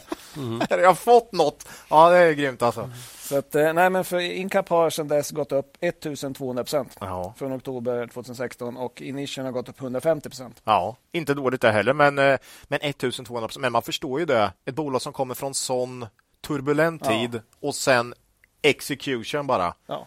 Det är klart det blir mm. extremt. Mm. Fantastiskt bra. Att, eh... Eh, ja, jättekul bekantskap här, får jag mm. säga. Eh, får väl återkomma här. Mm. Vi har väl också sagt lite att vi ja, det har vi nog sagt i ett år här kanske ungefär att vi är, det är lite intressant bransch det här. Mm. Så vi kommer nog följa flera av de här bolagen mm. lite närmare framöver. Det är därför mm. vi gör det här avsnittet också. Det, lite det är inte bara för lyssnarna. Nej, lite nu, så. nu avslöjar du det. Aj, just det. Ah. Ja, det klipper du ändå. Ja, nej, just det, det gör du inte. Nej, jag inte det. Mm. Eh, det var Incap. Ja. Mm. Har vi tre bolag kvar här då? Ja, det är, det är valuta för... Ja, eh, verkligen, men nu är det ju bara gammal skåpmat. Ja, Så det här är ju inget man inte har hört förr. Men vi hoppar på ett, ny- en nytt take på de där. ett, ett nytt take på de här. Ja. Nej, Kitron då. Ja, Det här är norska EMS-bolaget eh, med eh, Ja, de, är de har ju sin spridning över många sektorer. Mm. Och jag tycker det är kul, inte minst medicinsk teknik och försvar. Mm-mm. Någonting som har varit ganska hett och någonting som håller på, håller på att bli väldigt hett. Mm. Lite så, ja. Eh, Kitron, ja, men det har vi haft med i podden förut. Eh, den aktien har gått minus 7 procent senaste 12 månaderna. Så vi kan jämföra Ja. med Incap så är det ju liksom plus 200 och så minus 7 här. Mm. Det. Så det är inte någon så kallad sektorrotation. Nej, inte för dem. Nej, utan eh, mm, lite knackigt. Minus 14 procent i år också. Mm. Eh, det här är ett bolag jag sa sist att jag gillade. och det gör jag fortfarande Mm. jättemycket. Eh, man har personal i Norge, Sverige, Danmark, Central och Östeuropa. Det är Polen och, så. Kina och USA. Så att här är man ju precis som de flesta andra, skulle jag säga. Mm. Eh, här har man dock gjort ett jätteförvärv faktiskt i Danmark här nu. BB Electronics eh, för cirka en miljard danska kronor. Mm. Eller man omsatte en miljard danska kronor, men man, jag tror man betalar lite mindre än, än det, men i, i paritet. då. Eh, och I samband med det här så tog man in en, eh, ett kapit kapital i nyemission här också. Så eh, efter förvärvet så är ju Danmark större faktiskt och man har uppskattningsvis cirka 2500 anställda efter förvärvet här då. Eh, Som du sa Claes, omsättningen är ganska spridd över många olika sektorer och eh, hyggligt jämnt spritt Mm. över deras fem segment som man själv har delat in sin omsättning i. Det är Connectivity, Electrification, Industry, Medical Devices som Mm. du var inne på och Defense and Aerospace. Mm. Eh, och historiskt är det här bolaget sprunget ur norska försvarsindustrin med Kongsberggruppen som stod kund och ursprunglig ägare också faktiskt. Alltså för att vara lite sån, så när, varje gång jag tittar på det här så tänker jag, nej men, nej men inte Norge. Nähä. Nej, nej, men de ska ju inte ha sån här tillverkning, tillverkningsindustri. De ska ha olja, olja och lax Ja. och så, så inte så mycket mer. Och sen har de det, Kitron alltså. Mm, Så, men försvar, det vill ju många länder ägna sig åt. Va? Ja. De är ju till och med med i NATO här, så det är klart. precis. Och eh, nu ska vi villigt erkänna här, att, eh, erkänna här att Norge inte har flest anställda här. Nej, Nej, det ju- men det är ju deras hemvist och det det är Oslobörsen. Ja, och, precis. Mm. precis. Eh, under pandemin 2020 gick faktiskt, det, men det är ju mer än 12 månader sedan, så det finns ju inte med i utvecklingen här. Men Kitron gick väldigt starkt under pandemin. Och det var just det här affärsområdet Medical Devices, där bland annat Getinge är stor kund då. Försäljning av respiratorer etc. ökade ju av eh, förklarliga skäl Mm. rejält för de kunderna. Och Det här är ett tema tycker jag med alla de här att har man en kund som är relativt stor som får en rejäl boost, ja då drar ju omsättningen iväg för de, den, just den kontraktstillverkaren då. Så att eh, kunderna och kundstorlek, kundsegment blir ju oerhört viktigt här. Faktiskt. Mm. Eh, men just Kitron känner jag har eh, bra spridning och bra, bra kundlista helt enkelt. Generellt. Eh, bolaget har ökat sin omsättning per aktie med knappt 10% per år om man kollar både på fem och sju år. Vinst per aktie upp 12,5% per år senaste fem åren. Bra. Eh, väldigt brett spann i sin outlook för 2022. Jag nämnde ju det och här är det faktiskt Kitron som jag tycker ligger ger den mest eh, spridda Mm. outlooken. Man säger omsättning mellan 5,2 och 5,8 miljoner NOK, ebit 330 till 430 miljoner NOK och där är ju alltså den övre gränsen i intervallet 30 procent högre än den lägsta. Då. Och Kitron är ganska mycket inne på supply som en faktor som, kan på, som kommer påverka här och det är väldigt osäkert då. Mm. Eh, vi uppskattar vinst per aktie till cirka 1,35 för 2022. Det är väl någonstans i nedre delen av det här spannet. Eller mellan mitten och nedre delen ungefär. Mm. P15. Eh, bolaget har föreslagit 0,25 NOK per aktie utdelning för 2022, ner från 0,7 föregående år, så ganska rejäl sänkning. Har mycket möjligt med det här förvärvet att göra, att man eh, köpt in en, det, det kostade lite helt mm. enkelt. Eh, men också möjligt att man vill, för man har ändå nettoskuld på EBT på 1,7 så inte jättehögt. Så kan också vara att man precis som Incap vill kunna förvärva. Mycket möjligt. Direktavkastning 1,2 procent är ju inte eh, särskilt högt. Eh, Kitron tilltalar mig eh, fortsatt jättemycket, framförallt med bra stabil historik. P15 känns inte dyrt. Eh, bra kundspridning över många branscher och fin historik. Eh, nej, jag, jag gillar det. Vi äger fortfarande inga aktier i Kitron. Vi hade väl vi, en liten post direkt efter förvärvet där? Ja, men den drog iväg så fort så ja. Vi hann inte med. Ja, vi, vi, vi, köpte ju in en del men sålde mm. av det igen betydligt högre va? Ja. Jag kommer ihåg rätt. Men det gick eh. väldigt starkt ett tag. Eh, nej, men jag, jag gillar det här bolaget. Värderingen är inte jättehög. Kan såklart få det svårt i närtid som alla andra här. Men eh, mm. det är nog så. Eh, lyckas man med leveransproblematiken så kan det bli bra. Mm. På lång sikt tycker jag Kitron känns som ett intressant bolag. Absolut. Mm.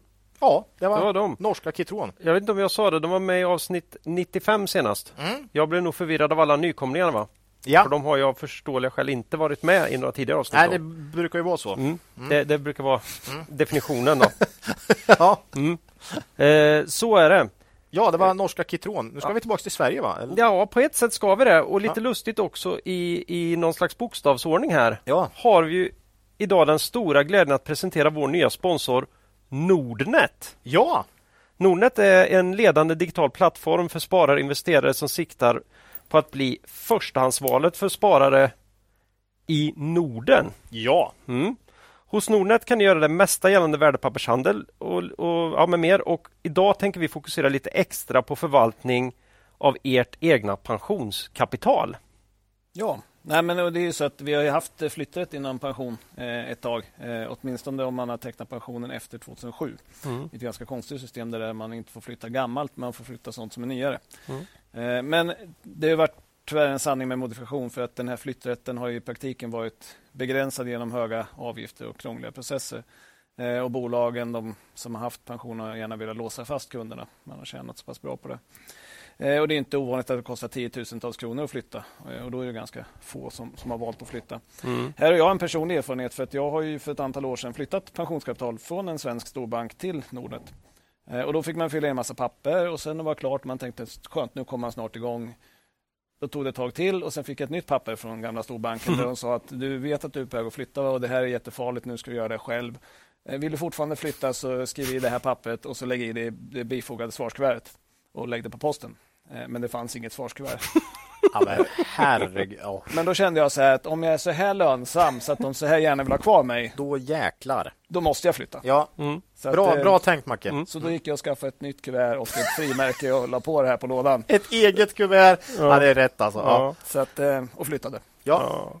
Nej men det är ju absurt. Alltså som konsument man vill ju kunna välja själv eh, sina leverantörer. Ja. Vi är ju vana att kunna göra det. El, mat, börslitteratur mm. Mm. och inte minst då sin pensionsförvaltning. Och här är ju Nordnet en aktör som har verkligen slagits för, för pensionsspararnas rättigheter och friheter under många år eh, mm. i media och sådär. Och det här ju burit frukt också nu för att de här avgifterna då har ju sänkts och nu har det införts eh, krav på att de max får vara 600 kronor. Mm. Och det är ju fantastiskt bra nyheter för Sveriges sparare. Det här är mycket mindre än vad jag betalade kan ja. jag säga ja. Eh, när jag flyttade. Mm. Eh, och sen fick vi mejl idag om att Nordnet bjuder på den här avgiften. Mm om man, om man flyttar till dem. Då. Ja, det skriver de tydligt på sin hemsida om man går in och kollar upp det här. Så det är ju toppen. Eh, ja, det finns ju eh, flera anledningar till att man vill byta bank. Och Det är att de flesta aktörer tar ut både en rörlig och en fast avgift på pensionen samt fondavgift. Och Avgifterna kan se små ut på pappret men eftersom pensionssparandet är långsiktigt, långsiktigt handlar det om hundratusentals kronor som försvinner bara i, för, i avgifter. Mm. Det är helt i onödan. Ränta på ränta fast i avgift. Ja, åt andra hållet då. Mm. Nordnet tar inte ut några onödiga avgifter. Du betalar bara för det du köper, förvaltningsavgift för fonder eller courtage för aktier. Och Vi önskar verkligen att alla förstod vilken otrolig effekt det här har på sparandet över tid. Och här kan man ju då handla aktier i pensionssparandet. Mm. Eh, både när man sparar men även om pengarna eh, betalas ut. Då. Eh, vilket är toppen om man är pensionär och har lite mer tid att lägga på portföljen. Då. Kan sitta och välja aktier. Och det här är huvudalternativet eh, för min del i pensionen och jag i mitt pensionsspar där då, eh, som jag brukar prata om i podden ibland. Mm. Eh, nej, men just möjligheten att kunna investera i enskilda aktier var huvudanledningen till att jag flyttade till Nordnet. Eh, utbudet är helt överlägset storbankslösningen som jag hade innan. Eh, enorm förbättring. Jag. Mm. Ja, jag har också mitt pensionssparande i aktier hos Nordnet, eh, men också en hel del i eh, Cavaliers fonder då, där. Och att placera i aktier och fonder är precis lika smidigt och utbudet av fonder är brutalt jämfört med min eh, vanliga eh, gamla trötta bank. Eh, sen gillar vi förstås Nordnets eh, nya plattform rent generellt. Eh, och Det går lika bra att ha pensioner där som övrigt sparande. Modernt, enkelt, under ständig utveckling. Eh, och Det är ju också viktigt att tänka på riskspridningen när man investerar direkt i aktier för något så viktigt som sin pension. Eh, jag har ju idag ett 20-tal eh, aktier i min pensionsportfölj. Eh, Macke kan säkert lägga på en nolla där. Nej, inte en nolla var men det är lite fler i alla fall. Jag har faktiskt bara tio, så jag, jag sticker ut här. Och ingen enskild aktie som står för mer än 6% av portföljen. Jag tycker man ska vara försiktig. Mm. Ja, mm. Nej, men det är bra. Nej, men om man vill flytta då, eh, befintligt pensionsförsäkring till Nordnet. Eh, går man in på banken eh, som man har, det finns säkert papper som man får skicka till sig också. Kolla vilket försäkringsbolag man har och skriver ner det här försäkringsnumret som man har. Och så fyller man i ett formulär på Nordnets hemsida. tar max fem minuter eh, och rekommenderar vi att man gör det. Mm. Och skulle man tycka det är jättesvårt så kan man få hjälp av Nordnet. Ja. Eh, och man hittar det här formuläret på nordnet.se flyttapension i ett ord. Eh, ja, man behöver bli kund hos Nordnet då för att kunna ha... Det är lite logiskt. Ja, men jag tycker vi ska poängtera det. Ja. Det är helt digitalt tar ett par minuter och kostar ingenting. Så gå in på Nordnet slash flytta pension. Och, eh, ja, när man sparar och investerar hos Nordnet så måste man komma ihåg att finansiella instrument både kan öka och minska i värde. Det finns en risk att du inte får tillbaka de pengarna du investerar. Tack säger vi till vår sponsor Nordnet. Då hoppar, vidare, vi, hoppar vi vidare här i eh, bokstavsordningen till Note. Mm. Vi har äntligen lärt oss säga note. Mm, note. Ja, du menar att, att, att note vill kallas för note? nu, satt, nu, nu fick du in det där i, i, i mitt huvud. Nej, nej. nej. Ja, det här är ju kontraktstillverkaren som eh, vinstuppjusterar när andra vinstvarnar. Så är Vad är hemligheten här, Marcus? Eh, var senast med avsnitt 85. Ja, jag, jag, sa, jag sa ju vid ett svagt ögonblick att de måste ha ett lager på 230 miljarder, ja. sa jag. För de kan leverera... Med, med grejer, som, med grejer som alla kunderna vill ha ja, i sina prylar. Ja, det bara pytsa ut. Det, det ligger också utanför balansräkningen. Ja. Man, man, ser det i alla fall inte. Nej, man ser det inte. Ah, ja. ja. men Note, Note har ju, som några, de andra vi varit inne på, gått eh, svagt i år med minus 19 procent, men upp 145 procent på 12 månader. Mm. Mm. Så att man har gått jättestarkt. Raket.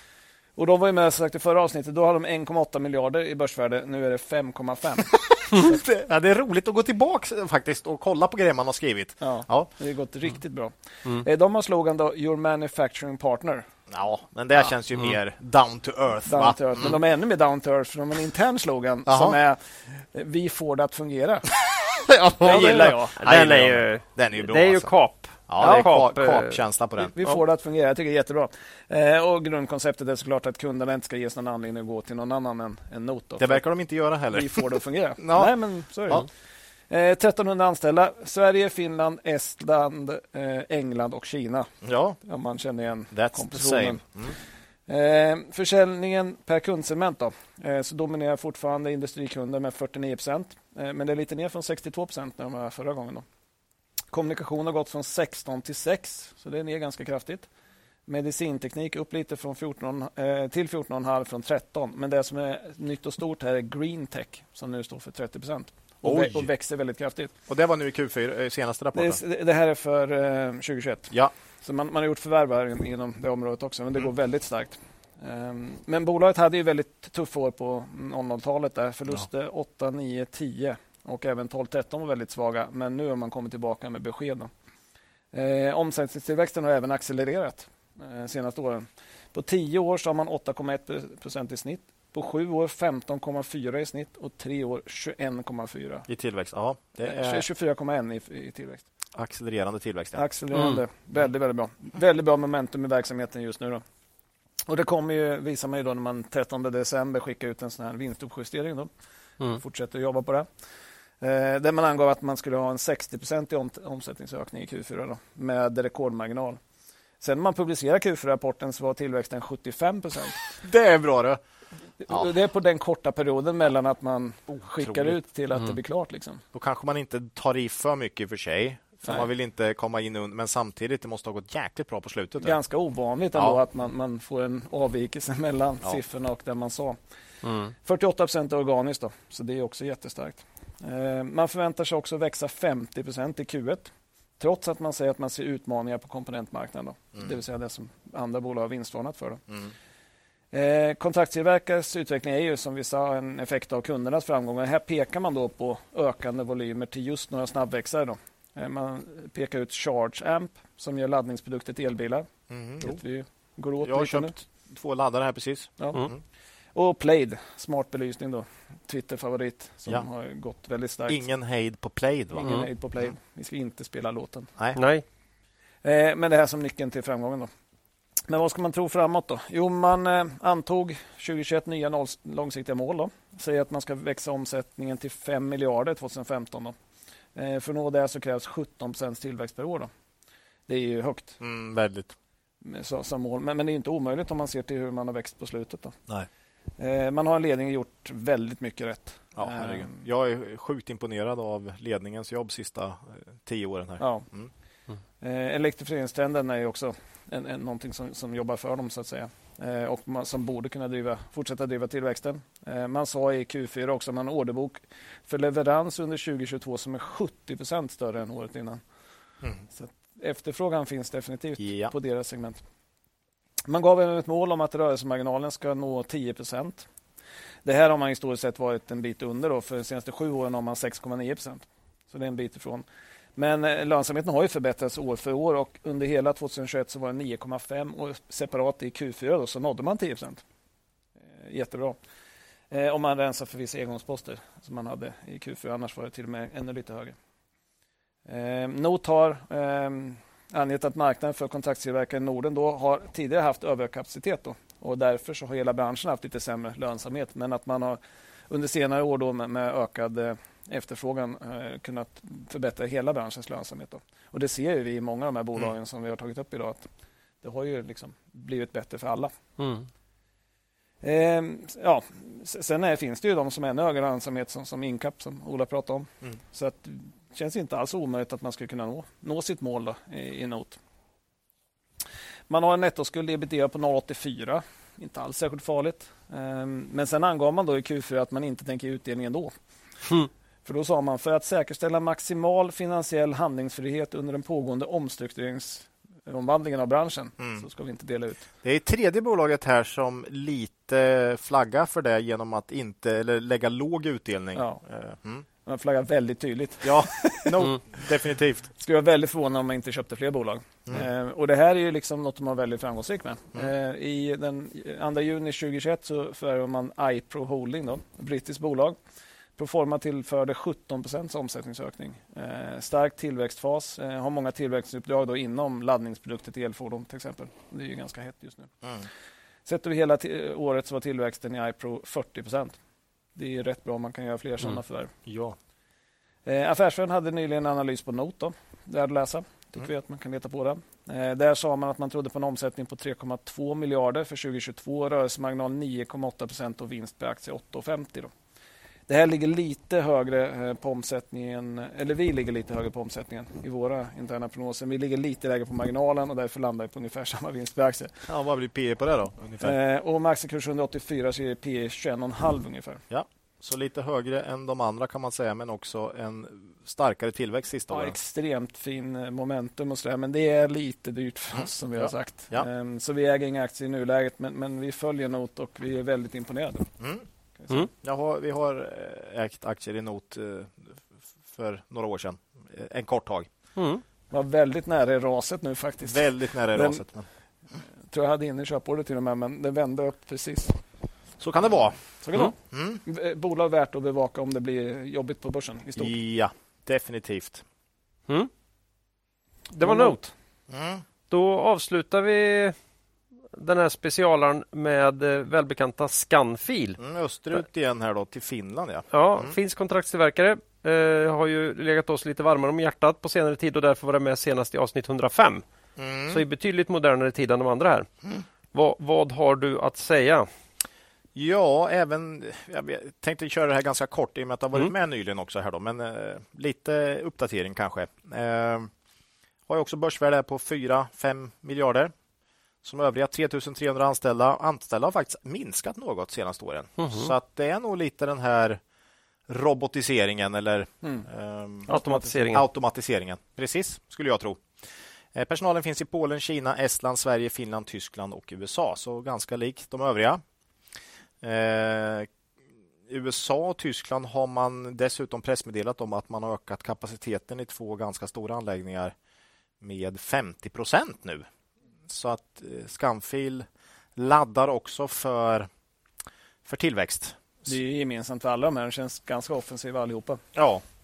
Eh, här delar man in eh, kundsegmenten i Advanced Consumer Applications 29 procent, Energy and Clean Tech 26 procent, Automation and Safety 21 procent, Medtech and Life Science 17 procent, Connectivity 5 procent. Mm. Det här är siffror från Q4 2021. Eh, exempel på kunder Kone, Atlas Copco, Nibe, ABB, Axis, Getinge, Ericsson och Nokia. Största kunden är 18 procent av omsättningen, så även här har du ganska mycket. Men det är en bit från 43 då. Men ändå ganska stort. Ja, mm. tio största kunderna 55 procent av omsättningen. Hade, du hade uppe något, va? var det 50 ungefär? va? Tror jag. Ja, vi, jag kan se, vi hade på Hansa var det väl som vi hade en siffra på. Jag tror det. För här 55 på 10 största. Så att man, 48 på 10 ja, största. Så att man kör nog ganska hårt på vissa. Mm. Liksom. Eh, senaste sju åren har man väldigt fin tillväxt. 16 procent per år i snitt enligt börsdata. Då ingår ju förvärvet av svenska Partnertech där 2015 som nästan dubblade omsättningen. Senaste fem åren har omsättningstillväxten legat på cirka 6 procent per år. Eh, Skuldsättningen drog iväg ganska rejält när man köpte Partnertech, Åtvidaberg här. Mm. Eh, men man har successivt betat av det här skulden och har idag en vettig balansräkning med nettoskuld genom ebitda på cirka 1. Mm. Eh, lätt bäst utdelningshistorik här av dagens bolag. Mm. Ökat utdelningen varje enskilt år senaste tio åren. Mm. Inget oförändrat, inget ner. Upp varje år. Direktavkastning nästan 3% här. Eller 2,7. Mm. Nu har aktien gått upp lite så att ni får kolla det exakt. Men bra utdelningshistorik eh, och vi tycker ju deras historik är väldigt fin. Sen har de ökat omsättningen lite mindre än vissa andra sista åren och har därför också, som vi ska se nu, en lite lägre värdering faktiskt. Eh, kollar man på Scanfil eh, och deras outlook för 2022 så landar vi i en vinst per aktie på ungefär 0,54 eh, euro per aktie om man lägger sig något under mitten. Eh, P 13,5 ish nu då. Och det är lägst av dagens bolag. Eh, man har ju här långa finansiella mål som säger att man ska öka omsättningen organiskt med 57 år. 57 procent per år. Så det bör ju kunna vara 10 till 15 tycker jag faktiskt per år om man kryddar det där med förvärv.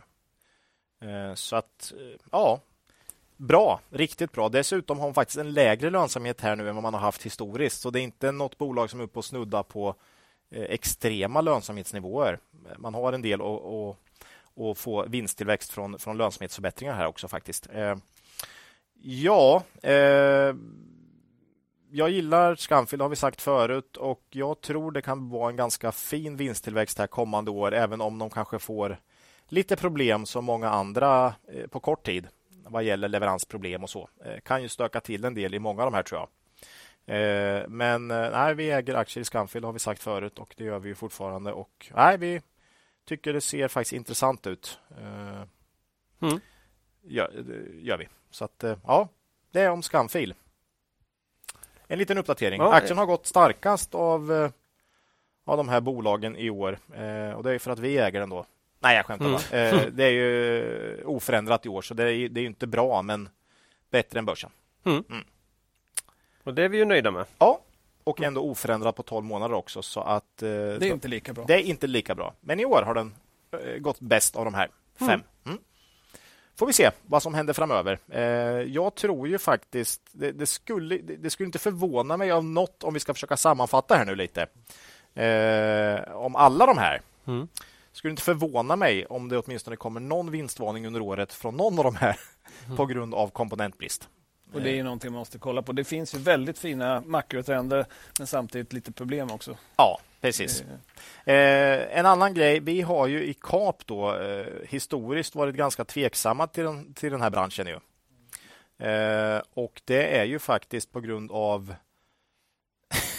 att vi lägger så stor vikt vid historiken och det var väldigt tufft för flera av de här bolagen, bland annat Incap här och, och Note. Eh, ja, det var ju ända fram till 2012, eh, 13. Mm. Eh, och man har haft väldigt tufft vid lågkonjunktur historiskt. Och då har vi sagt väldigt länge att ja, men vänta ni tills lågkonjunkturen kommer, men det kommer ju aldrig. Mm, det, nej, men det är avskaffat. Det är avskaffat, ja. Mm. Det lär ju komma, vi har väl svängt lite där. Eh, dels har de väldigt många förlustfria år nu då, och de går väldigt bra, i och för sig i en bra marknad. Mm. Men vi tror också att det är lite annat eh, idag, eh, de här bolagen och hela den här elektrifieringstrenden och, och flytta hem produktion och sånt kan gynna dem eh, faktiskt som strukturellt underliggande trend. Då. Eh, ja, om vi ska försöka jämföra dem lite, hur har bolagen presterat och hur ser värderingarna ut med de olika bolagen? Ja, Nej, men vi, vi har ju som sagt använt börsdata som vi brukar plussa för, men det är en fantastiskt bra tjänst när man gör sina jämförelser mellan bolagen också. Ja. Eh, sen får man ju gräva mer såklart, i, men det är en bra översiktlig bild. Och tittar man på, på ja, börsvärdet som vi var inne på lite grann först, mm. så där är Hansa klart minst, runt 1,7 miljarder. Sen har vi ganska samlat faktiskt. Kitron, Incap ungefär 4,3, Scanfil 4,9 och Not 5,5. Så var det inte för ett år sedan. Men... Nej, nu är det så. men så ser det ut nu. Nej, men ganska samlat ja. kan man säga. Ja. Eh, mellan dem. Eh, omsättningstillväxt, om vi ska jämföra det, börjar med omsättningstillväxt per aktie fem år så ligger Hansa på 2,1, Kitron 9,3, Incap 26,8, Note 19,1, Scanfil 5,6. Extremt högt på Incap där. Ja. Eh, men även Note 19,1 ja. är imponerande. Precis. Tar man lite längre då, sju år, där, får Hansa minus 10,2 mm. omsättning per aktie. Det är det här med att man gett ut en massa nya aktier. Ja. Eh, bäst ligger igen Incap med 19,2, eh, Note med 15,4 eh, och Scanfil 16,3 ganska nära och Kitron 9,3 där också. Ja. Och på tio år som vi ofta kollar på så har Hansa inget, eh, inga siffror. Eh, Kitron 7 procent. Incap minus 17, väldigt svagt i början där ju. Och det är massor med nya aktier när man gjorde de här omstruktureringarna. Ja, Note 8 blank 8,1 och Scanfil 11,4 så där ligger Scanfil i topp. Eh, ja, vi, vi är ju tråkiga och, och, och kollar mycket på mm. lång historik så att det är väl där också Scanfil kommer högt upp för oss. Mm. Tittar man på ebit-marginal för 21 eh, så ligger Incap överlägset högst med 15,3. Det är hästlängden ner till de andra. Note som sagt 9,5. Eh, också mycket högre än de andra. Sen är det ganska jämnt. Kitron 6,5, Scanfil 5,7 och Hansa 5,1. Så det är Incap som sticker ut ordentligt på marginalerna 21. Då. Ja, Balansar, balansräkning, nettoskuld ebitda, Hansa 3,1, Kitron 1,7, Incap 0,12, Note 0,8, Scanfil 1,1. Så där är ju Incap och Note bäst och eh, Hansa har eh, mest skulder i förhållande till ebitda. Mm. Och det har ju lite relevans på hur man ska kunna växa. Och så växer man med att ge ut nya aktier så, så blir det en utspädning. Om jag säger att jag tror på någon vinstvarning från något av de här under 2022 så tror jag definitivt på något förvärv också. Så kan jag mm. säga. Ja, det mm. vore extremt förvånande mm. annars. Mm. Eh, vi brukar alltid titta på lite på direktavkastning. Det kan vara intressant för sådana investerare, men det här är inte branschen att vara i. kan man säga då. Nej. Det är noll på Note, noll på Incap, eh, runt 1 procent på Kitron och Hansa och det är Scanfil då, som har 2,7, 6 procent, 2,67 mm. dagskurs. Och de har ju ökat omsättningen, eller utdelningen, så de är de som möjligtvis kan komma i fråga då om man är den typen av investerare. Ja. Eh, PS om folk är intresserade av det. Hansa 07, Kitron 1,1, Incap 2,4, eh, högst lönsamhet där också. Note 2,1 och Scanfil 0,69. Det är ganska tydligt eh, olika skikt där. Ja. Får man säga. Mm. Med Incap och Note. Eh, man kan säga två. Incap och Note är ett litet kluster här. Mm. Det är tydligt. Och sen tycker jag Kitron och Scanfil relativt lika och så Hansa sticker ut. Sen eh, rullande 12 då, eh, P tal eh, Det ligger Not högst med, med 27,8 och sen Kitron 26,1. Så de är klart högst där. Men sen kommer Hansa med 20,6, Incap 19,7 och lägst värderat på rullande 12 är då Scanfil på 15,5. Mm. Ska vi ta ev ebit också? Ja, så har vi sista. gått igenom hela tabellen. Eh, där ligger då Note högst 23. Sen kommer Hansa 19, Kitron 19, Incap 16 och Scanfil 13,7. Mm. Eh, och då är det ju så här också att man inte bara kan kolla på nyckeltal och säga att det lägst värderade är det man ska köpa. Det är en klassiker. Det hade varit lätt. Det hade varit lätt. Mm. Eh, nej, men så det, det, man måste ju alltid fundera på, på tillväxt här och, eh, och risker och så. Mm. Eh, vi landar nog ändå i här att vi gillar Skamfil och Kitron mest eh, i dagsläget om vi väger in både värdering och framtida potential. Eh, bra, väldigt bra lång historik och eh, bra stabilitet på kundsidan tycker jag. Kanske inte lika hög tillväxt, åtminstone inte de senaste åren. Men jag tror det finns bra förutsättningar för dem att växa framåt.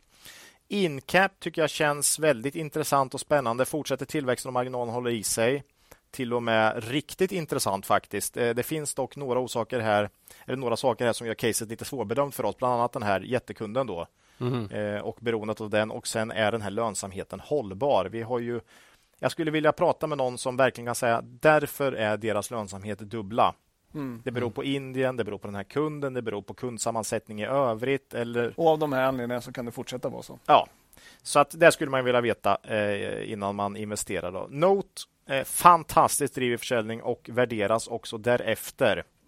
Där är väl den ständiga frågan, kan nuvarande tillväxt hålla i sig på de här tillväxtkanonerna? Och på kort sikt har de guidat för att det ska det, men, ja. men det är ändå en, det är enormt imponerande. Men, ja, ja, lite högre värdering. Hansa, låg tillväxt om man justerar för utspädning. Dessutom högst nettoskuld genom inom ebitda av dagens bolag. Eh, värderingen är trots det inte lägre än övriga, så Hansa känns inte eh, som det mest intressanta här idag.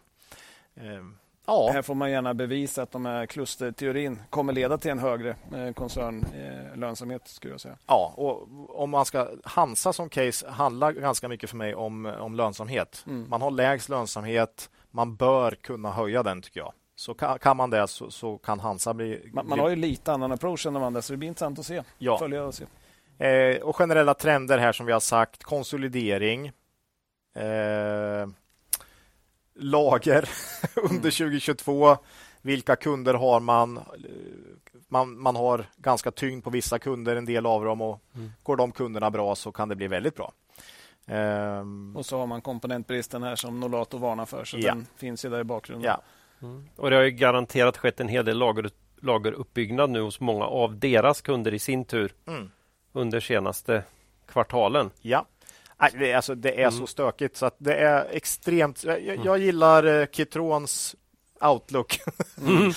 30 procent mellan högsta och lägsta. Det, mm. det, det, jag tycker det är talande för nuläget faktiskt. Svårt att göra bedömningar även för bolagen själva. Mm. Mm. Här sa ju Hansas eh, vd i intervjun att eh, det handlar mycket också om att kunna hjälpa kunderna hitta alternativ. Ja. Om man inte får ta på en komponent kan man lösa det på något annat sätt. Liksom. Ja.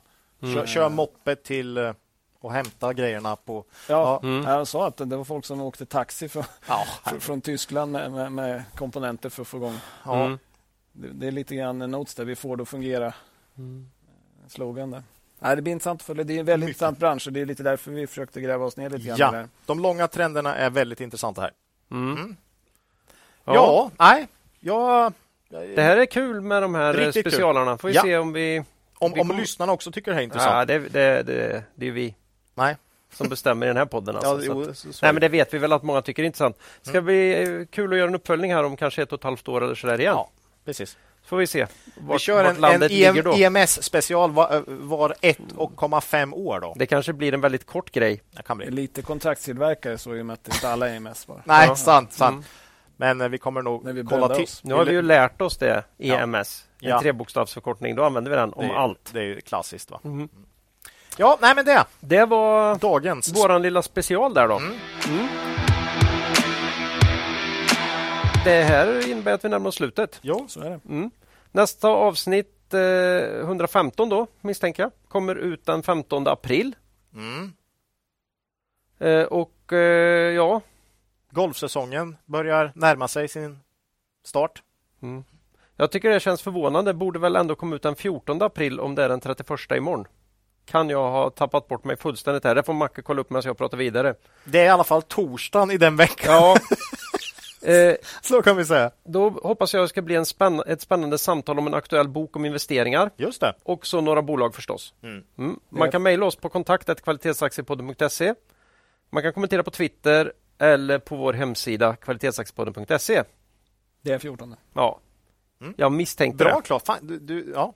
Det är ju, att, att jag inser att det går 14 dagar på två veckor. du, du är det är ofattbart rapp. fantastiskt, alltså. Det är, ju, Ja. det är ju som han Sherlock Holmes va? Mm, Mm.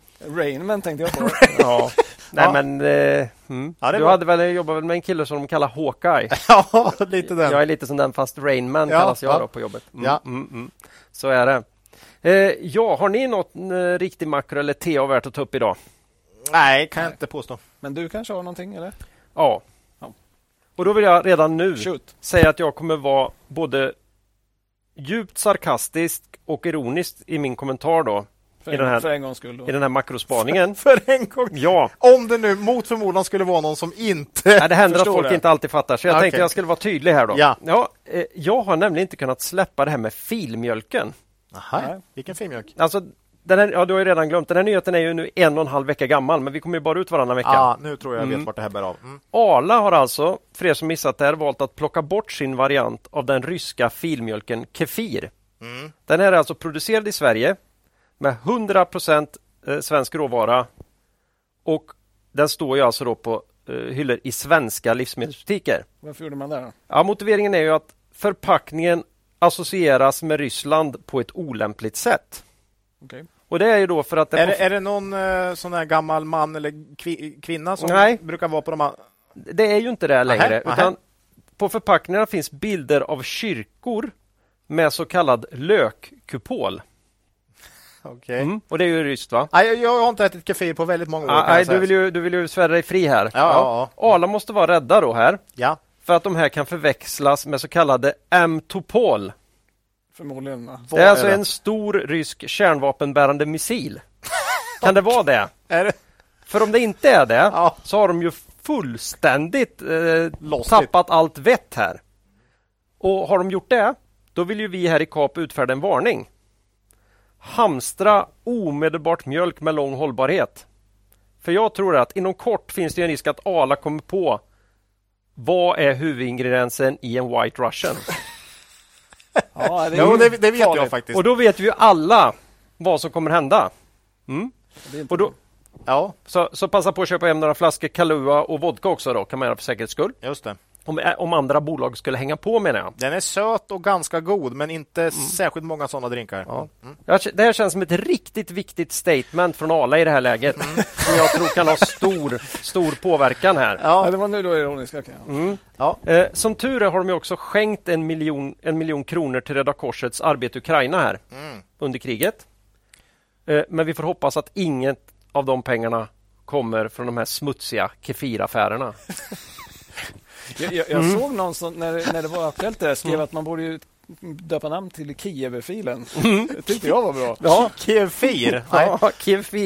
Nej. Ja, nej, jag ber om ursäkt. Men Ja, det nej, där, men var, det, jag håller med. Jag håller det där med. var så konstigt. Ja. Är, är inte Kefir också med i den här Robert Gustafsson-sketchen någon gång? Han sitter i en, en, i en, en sån här yoghurtdisk Eh, disk och, och ha tävling. och ha tävling mellan Kefir och, och mild lättyoghurt eller något sånt där. Ja, något sånt. Ja. Mm. Ja, det, är, det, det, det, är så nära jag kommit Kefir sista 20 åren. Men, Ja. mm. Men, men du, är, du har varit en flitig... Jag är flitig konsument Inte dessutom. nu, inte nu längre. så det här tar jag, det här tar jag personligt. det tar du personligen. Ja, Vad äter du nu? Vad, vad, vad, ersätter du kefiren med, Claes? det, du förstör allt det roliga för det finns ju andra märken som inte har plockat bort kefiren från hyllorna. Ja, okej. Så jag, Dryck med jag, misstänker, äppelsmak! jag misstänker att det är finska Valjo här som får kompensera Oj, för bortfallet. Shit, där har de gått plus det. Mm. Ja, Så, det, så är det. okej. Eh, vi släpper det tror Ja, jag. vi släpper Eh, kefiren. eget ägande här idag tror jag att det har framgått med all önskvärd tydlighet att vi äger Scanfil. Ja, Så var det. Sen har vi lite Catella, men det var ju kanske ingen riktig Det var mer en kommentar där i början. Ja. Och, och Svedbergs, Svedbergs, där också om vi nu ska... Mm. Om vi nu ska vara sådana. Ja. Mm. Hopp. Eh, innan vi skiljs åt vill vi då bara påminna om den fina möjligheten att, in, må, att månadsspara i Cavaliers fonder. Det kan man enkelt göra via bland annat Nordnet. Eh, och då kan man även ha dem i sitt pensionsspar. Eh, man ska komma ihåg att historisk avkastning i fonder inte behöver vara en indikator på framtida avkastning och att ni kan förlora delar av ert satsade kapital då fonder kan både gå upp och ner i värde. Eh, ja, har ni möjlighet men inte, ännu inte gjort det, eller gör det igen, skänk en slant eh, eller ett bidrag till en insamling för, till förmån för Ukrainas hårt ansatta befolkning. Jag har Så. gjort det igen och jag misstänker att jag, man kommer behöva göra det igen innan det här är över. Ja. Mm. Eh, men då säger vi hej då för den här gången och ber er komma ihåg att det är först när tidvattnet drar sig tillbaka så ni får se vem som badat naken. Lose money for the firm and I will be understanding. Lose a shred of reputation for the firm and I will be ruthless. I welcome your questions.